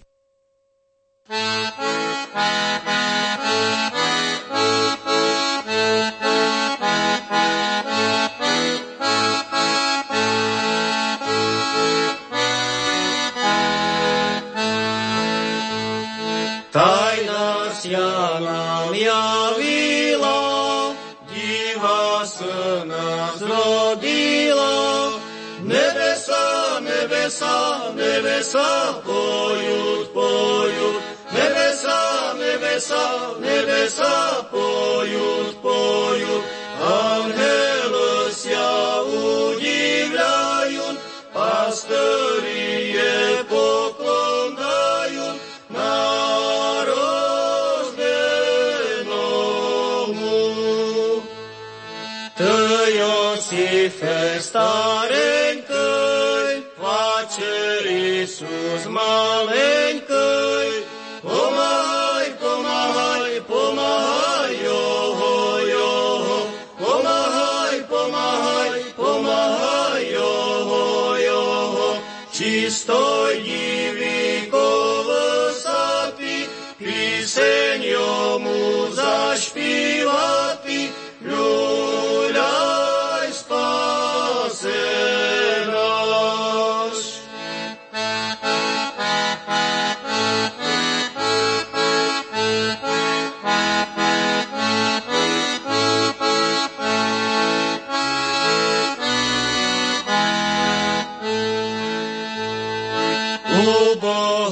Sa narodil, mohu z čoho zosmutnil, i roda zloho,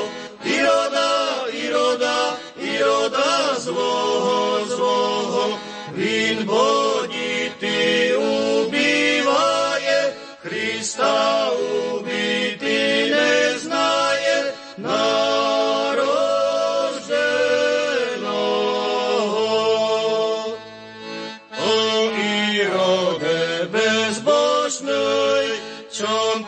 tak nerozumnej. Neznaješ toho, neznaješ toho, što Hristos naš vično žije, nam blagodat svoju daje, te vično. Hristos náš vično žije, nám blahodať svoju daje, vično zrneš. Z S Monikou Pavelčíkovou sa v relácii o velikánoch slovenského národopisu rozprávame o Jánovi Lazoríkovi.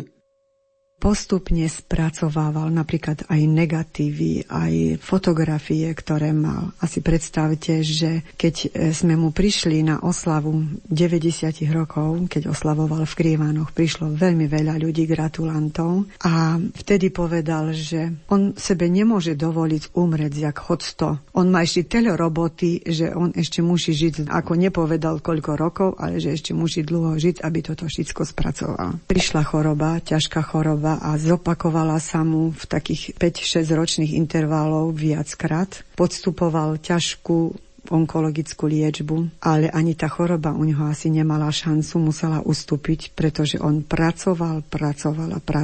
A skutočne posledná liečba, keď sme ho prišli navštíviť, tak mi povedal, že bolo to ukrutné. 28 dní kľačal pri posteli nemocničnej. Deň a noc, pretože to boli ukrutné bolesti, ale asi pol roka pred smrťou ma zavolal, prišli sme s autom a už mal všetok materiál potriedený. Všetky tie písomnosti, poznámky, knižky, poznámkové zošity, nakopírované na kopírke a tak, aby mal viac exemplárov. Všetko mal v krabiciach pobalené. On využíval každý kartón, každý papier na poznámky. On neznášal, keď sme na ekonomickom úseku napríklad, že sa vyhodil kancelársky papier. Urobila ekonomka chybu, alebo čo hodila papier do koša. On prišiel a vyberal z koša papiere, lebo to treba šetriť. Áno, však mal pravdu. Takže všetko mal spracované a my sme si odniesli Ľubovňanské múzeum, Stará Ľubovňa a všetko. Toto je ešte z Jakúban, toto je z Jarabiny, toto je odtiaľ. Všetko nám odovzdal. A tak postupne vypratal celý ten rodinný priestor, teda čo všetko tam mal uložené. Takže naozaj ako 95-ročnému sa podarilo toto všetko spracovať. Spolupracoval Ján Lazorík aj s inými inštitúciami. My sme už v našom rozhovore hovorili o Ľubovňanskom múzeu, ale možno, že o jeho prácu mali záujem aj iným. Ako to bolo, pani Pavelčíková? Pán Lazorík počas celého života spolupracoval s médiami, s novinami. Ako som už spomínala, 16-17 ročný už dával články do vtedy rolnických novín. Ale potom v tých 70. rokoch, keď už mal folklórnu skupinu, keď pracoval v múzeu a pracoval na viacerých témach, tak písal veľa článkov do novín, oslovoval redakcie rozhlasu, dokonca spolupracoval s televíziou, urobil, neviem presne, ale viac ako 10 pokračovaní v slovenskej televízii po Paterce na nás. To boli také tiež zvyky z vidieckého, z dedinského života a boli to veľmi pekné veci, sú uložené v archíve, tak raz dúfam, že televízia to ešte znovu zopakuje. Potom spolupracoval s pánom režisérom Martinom Ťapakom, urobili spolu pán Lazorík taký námet a scenárežiu urobil pán Ťapak, film z chlapčeka Vojak, s pánom Kerekešom, s režisérom urobili Ej ovce, moje ovce. No a samozrejme spolupracoval s riaditeľmi osvetových stredísk, potom aj s muzejníkmi, spolupracoval s folklórnymi skupinami. No ako som už uviedla, zhromažďovali sa okolo neho aj ľudia, ktorí už začínali mať zmysel pre to, čo pán Lazorík hovorí a čo pán Lazorík robí, čiže pomáhali mu niektoré veci digitalizovať, spolupracovali s ním, aby to všetko zvládol. Takže ešte na záver, ako som už uviedla, tie svoje scénky a ten svoj materiál potom vydal ešte v takých zošitoch pre folklórne skupiny. Takže myslím, že nestratilo sa z toho nič, čo zhromaždil počas svojho života.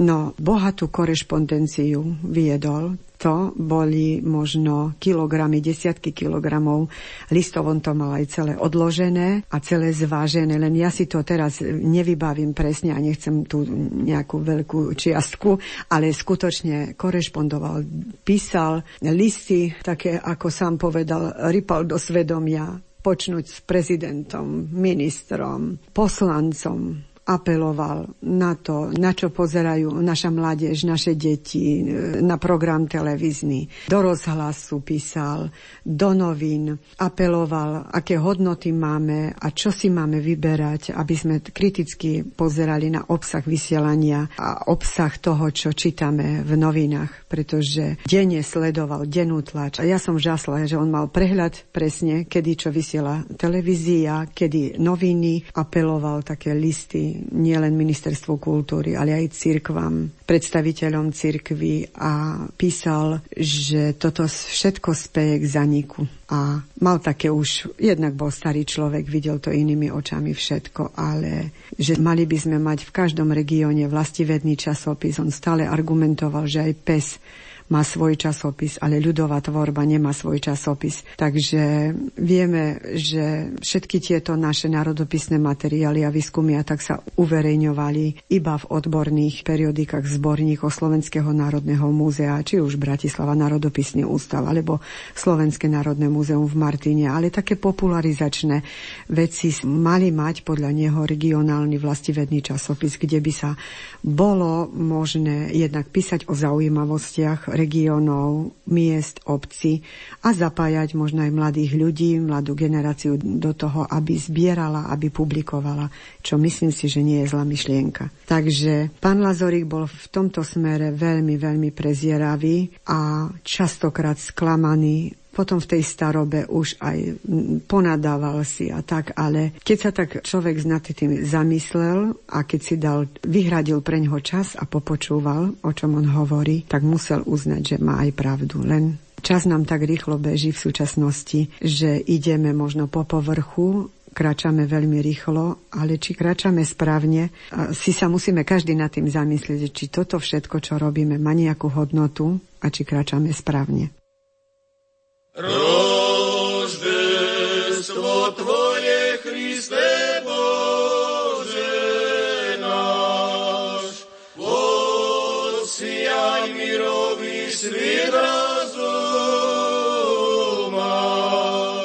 в небо звездам служащий звездою очахуся.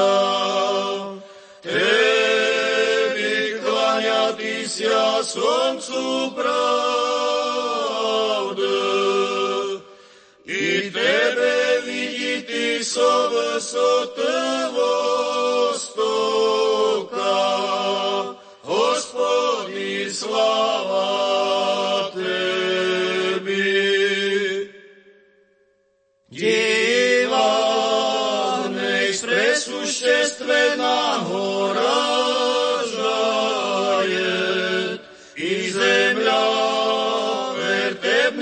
Вступному приносит ангела со пастырьми славословят.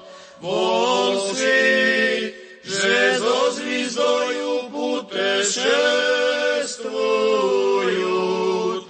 Нас Бог ради родился отроча младо пред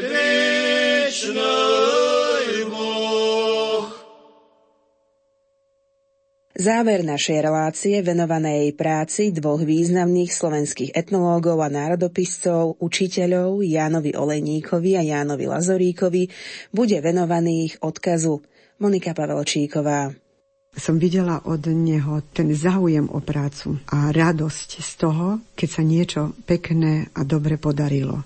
A ja som tiež pracovala v múzeu v Ľubovňanskom skoro 40 rokov. Z toho 16 rokov som bola riaditeľkou, mala som takú ťarchu, teraz už môžem povedať ťarchu, lebo hrad a skanzen mali sme. 8 rokov sme prevádzkovali Červený kláštor, mali sme v meste galériu. Bolo toho veľa, ale išla som tak zodpovedne, potrošku posúvali sme sa a podarili sa nám celkom dobré veci, čo sa týkalo aj v záchrane ľudovej architektúry, aj v obnove Ľubovňanského hradu. Trošku som v období, keď som bola riaditeľkou, musela do pozadia výskumy v teréne. To mi je trošku ľúto, že som to musela takto odsunúť, ale všetko, čo som potrebovala spropagovať v skanzene, to som stíhala, ale už naviac nevychádzal čas. Ale tu jeho takú pracovitosť, také nadšenie pre robotu, že toto, čo robím, má zmysel. A keď toto človek má, si to uvedomuje, že má to nejaký zmysel, tak to ženie dopredu. A prináša mu to také uspokojenie, že nemusia vás doceniť iní, lebo oni toto možno, že si nevšímajú. Ale Na každého príde, si myslím, také obdobie. Aj my sme mali napríklad prvého riaditeľa, pána Čepišáka, a zhromaždil množstvo vecí a tak. A prišiel po tom obdobie, prišiel iný riaditeľ, ktorý na to ani nespomínal, ani sa tým nezaoberal. Prišla naša generácia a už sme si začali uvedomovať, čo urobil pán riaditeľ, prvý riaditeľ, že z ničoho založil múzeum, že sa mu podarilo dať do plánu obnovy pamiatok, že sme si začali uvedomovať. A to isté si uvedomujeme, čo urobil Lazorík. A nie len pre naše múzeum, ale bol vlastivedec, bol pedagóg, bol botanik, šľachtiteľ, bol folklorista, bol etnológ a bol muzejník. A každú svoju činnosť nič neprešiel povrchne. Oral hlboké brazdy. A to je neskutočný život, naplnený život. A na záver musím ešte povedať, že toto všetko robil na úkor svojej rodiny. Často na úkor svojej rodiny. Mal 6 detí, mal manželku, ale to všetko musela pokryť trpezlivá, milujúca manželka pani Ema. Veľmi krásna žienka ešte do 90. rokov. Ona sa postarala do jeho poslednej chvíle. Zomrela až po ňom, myslím, pol rok po ňom, ale to bola jedna skvelá dáma, by som povedala. My, keď sme tam prišli, stále milá, usmievavá, trpezlivá. Neviem, či ja by som toto dokázala, čo ona dokázala. Skutočne všetka úcta pred ňou, že vychovala deti vzdelané. Keď zomrel, tak mal 17 vnúkov. Teraz ich už má viac aj pravnúkov. Takže je to jedna inteligentná, vzdelaná rodina, čo po sebe zanechal. Čiže nemôžem hovoriť, že sa nestaral o svoju rodinu. Samozrejme, že sa staral, ale trošku tak potlačal, pretože musel to nalo jeho pracovné povinnosti a jeho nasadenie pre všetky tieto témy, ktoré som hovorila. Na úkor rodiny to robil. Ján Lazorík bol veľmi inteligentný človek. On nielen zbieral, sumarizoval, archivoval, ale určite aj uvažoval nad tým, že kam vlastne smeruje tá slovenská tradičná kultúra. Tak ja si dovolím zacitovať z našej pamätnice pri príležitosti 50. výročia múzea. On tam napísal toto. Do smrti nepochopím tragickú záhadu, prečo ľudstvo, jeho štátny predstavitelia nežijú podľa prírody a neinvestujú práve do princípu stvorenstva v prírodnej biodiverzite, aby človek mal všade čo inšie vidieť, obdivovať a uctiť, aby tak nemohli byť vojny a človek sa konzumne nezvrhol, neprišiel o duchovnú tvorbu svojich predkov, rod, pôvod, svoj ras. Duchovný život doktora Jána Olejníka sa úzko dotýka Levockej hory a pútí. Ja som to potom predniesol, keď som mal 80 rokov, bola vedecká konferencia na moju počesť v Poprade v múzeu a ja som mal tam hlavný referát na túto tému etnograficko-historický profil Mariánskej odpustu v Levoči a previedol som nahrávku za Dubčeka, čo som nahrával v noci na hlavným oltárom na Choruši. Tú poklonu oferu, ako ľudia išli okolo oltára. Toto. A tie piesne, ktoré tam boli, to bolo všetko v originále. Keď hovorím o levočskom odpuste, tak to sú, by som povedal, to sú cesty do celého sveta. Lebo do tej Levoče prichádzajú dnes už ľudia spoza hraníc. Dnes je to 1 milión návštev, to je norma. To nikde vo svete, ani v Lurde. V Lurde ľudia chodia celý rok. V Levoči to príde na týždeň, sa to odbavuje a potom prichádzajú soboty, nedele. A keď je Fatímska sobota, tak tam bývajú strašne veľa ľudí. A to stojí za to, lebo ja potom pozerám, koľko ľudí ešte v kroji. A tí, čo sú v kroji, ma poznajú. A to je také pekné stretnutie, si hovorím, to je zase predlží život. Boh sa raždaje, ktož ho môže znáti, Jezus mu imia, Maria mu máti, tud anhel čudiacia, roždená ho bojacia, a on stojí triasecia, osel smutno pasecia, pastorii kraču, poti Boha baču, tuđe, Marija mu mati prekrasno spivaje, a hor anhelske i dopomahaje. Tud anhel čuďacia, roždenáho bojacia, a vo stojí trasecia, osel smutno pasecia, pasterii kraču, poti Boha baču, tuđe,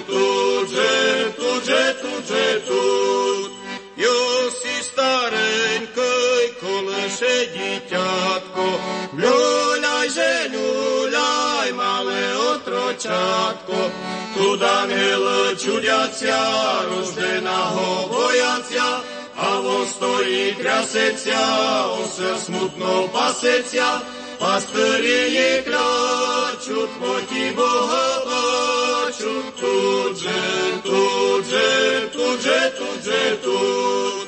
Trojeca je, slavu hnej zholosiat, vláda nesmírnu zoloto prinosiat. Tu Daniel čudiacia, roždená ho bojacia, a von stojí krasecia, osel smutno pasecia, pastýrie kráčut, moti Boha bačut, tudže, tudže, tudže, tudže, tudže.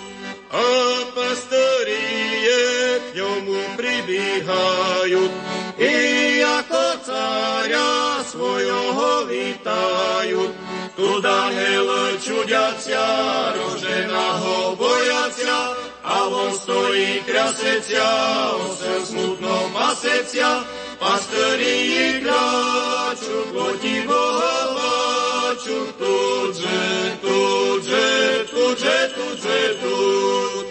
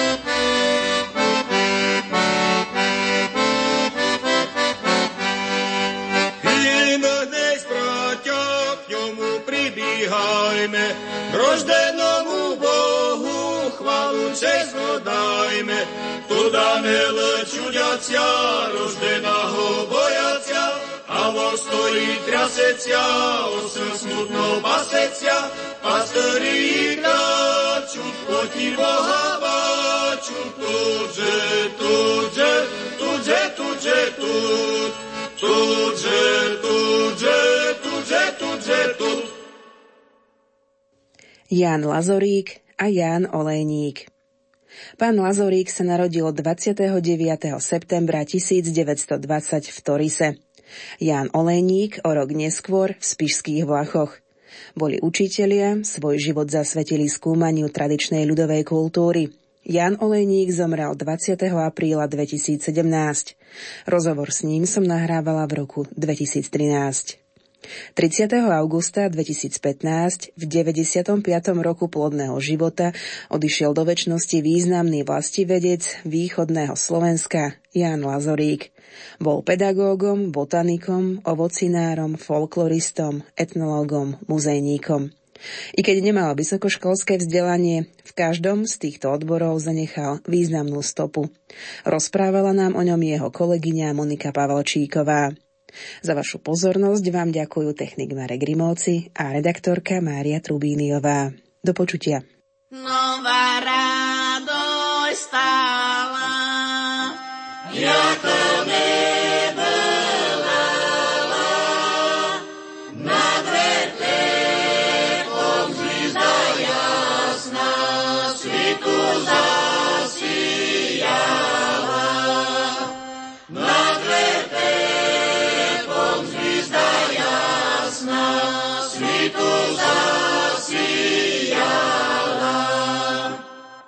Hristos rodísia, zdivo plotísia, jak človek pelenami upotísia, jak človek pelenami upotísia.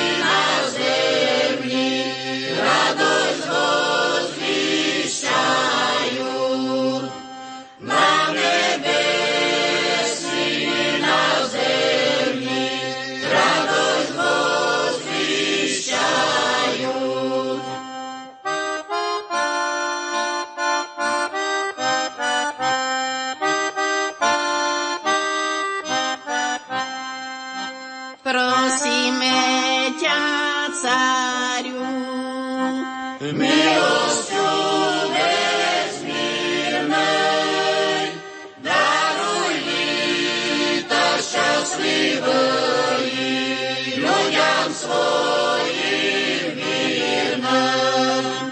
Daruj líta šťastlivých ľuďam svojim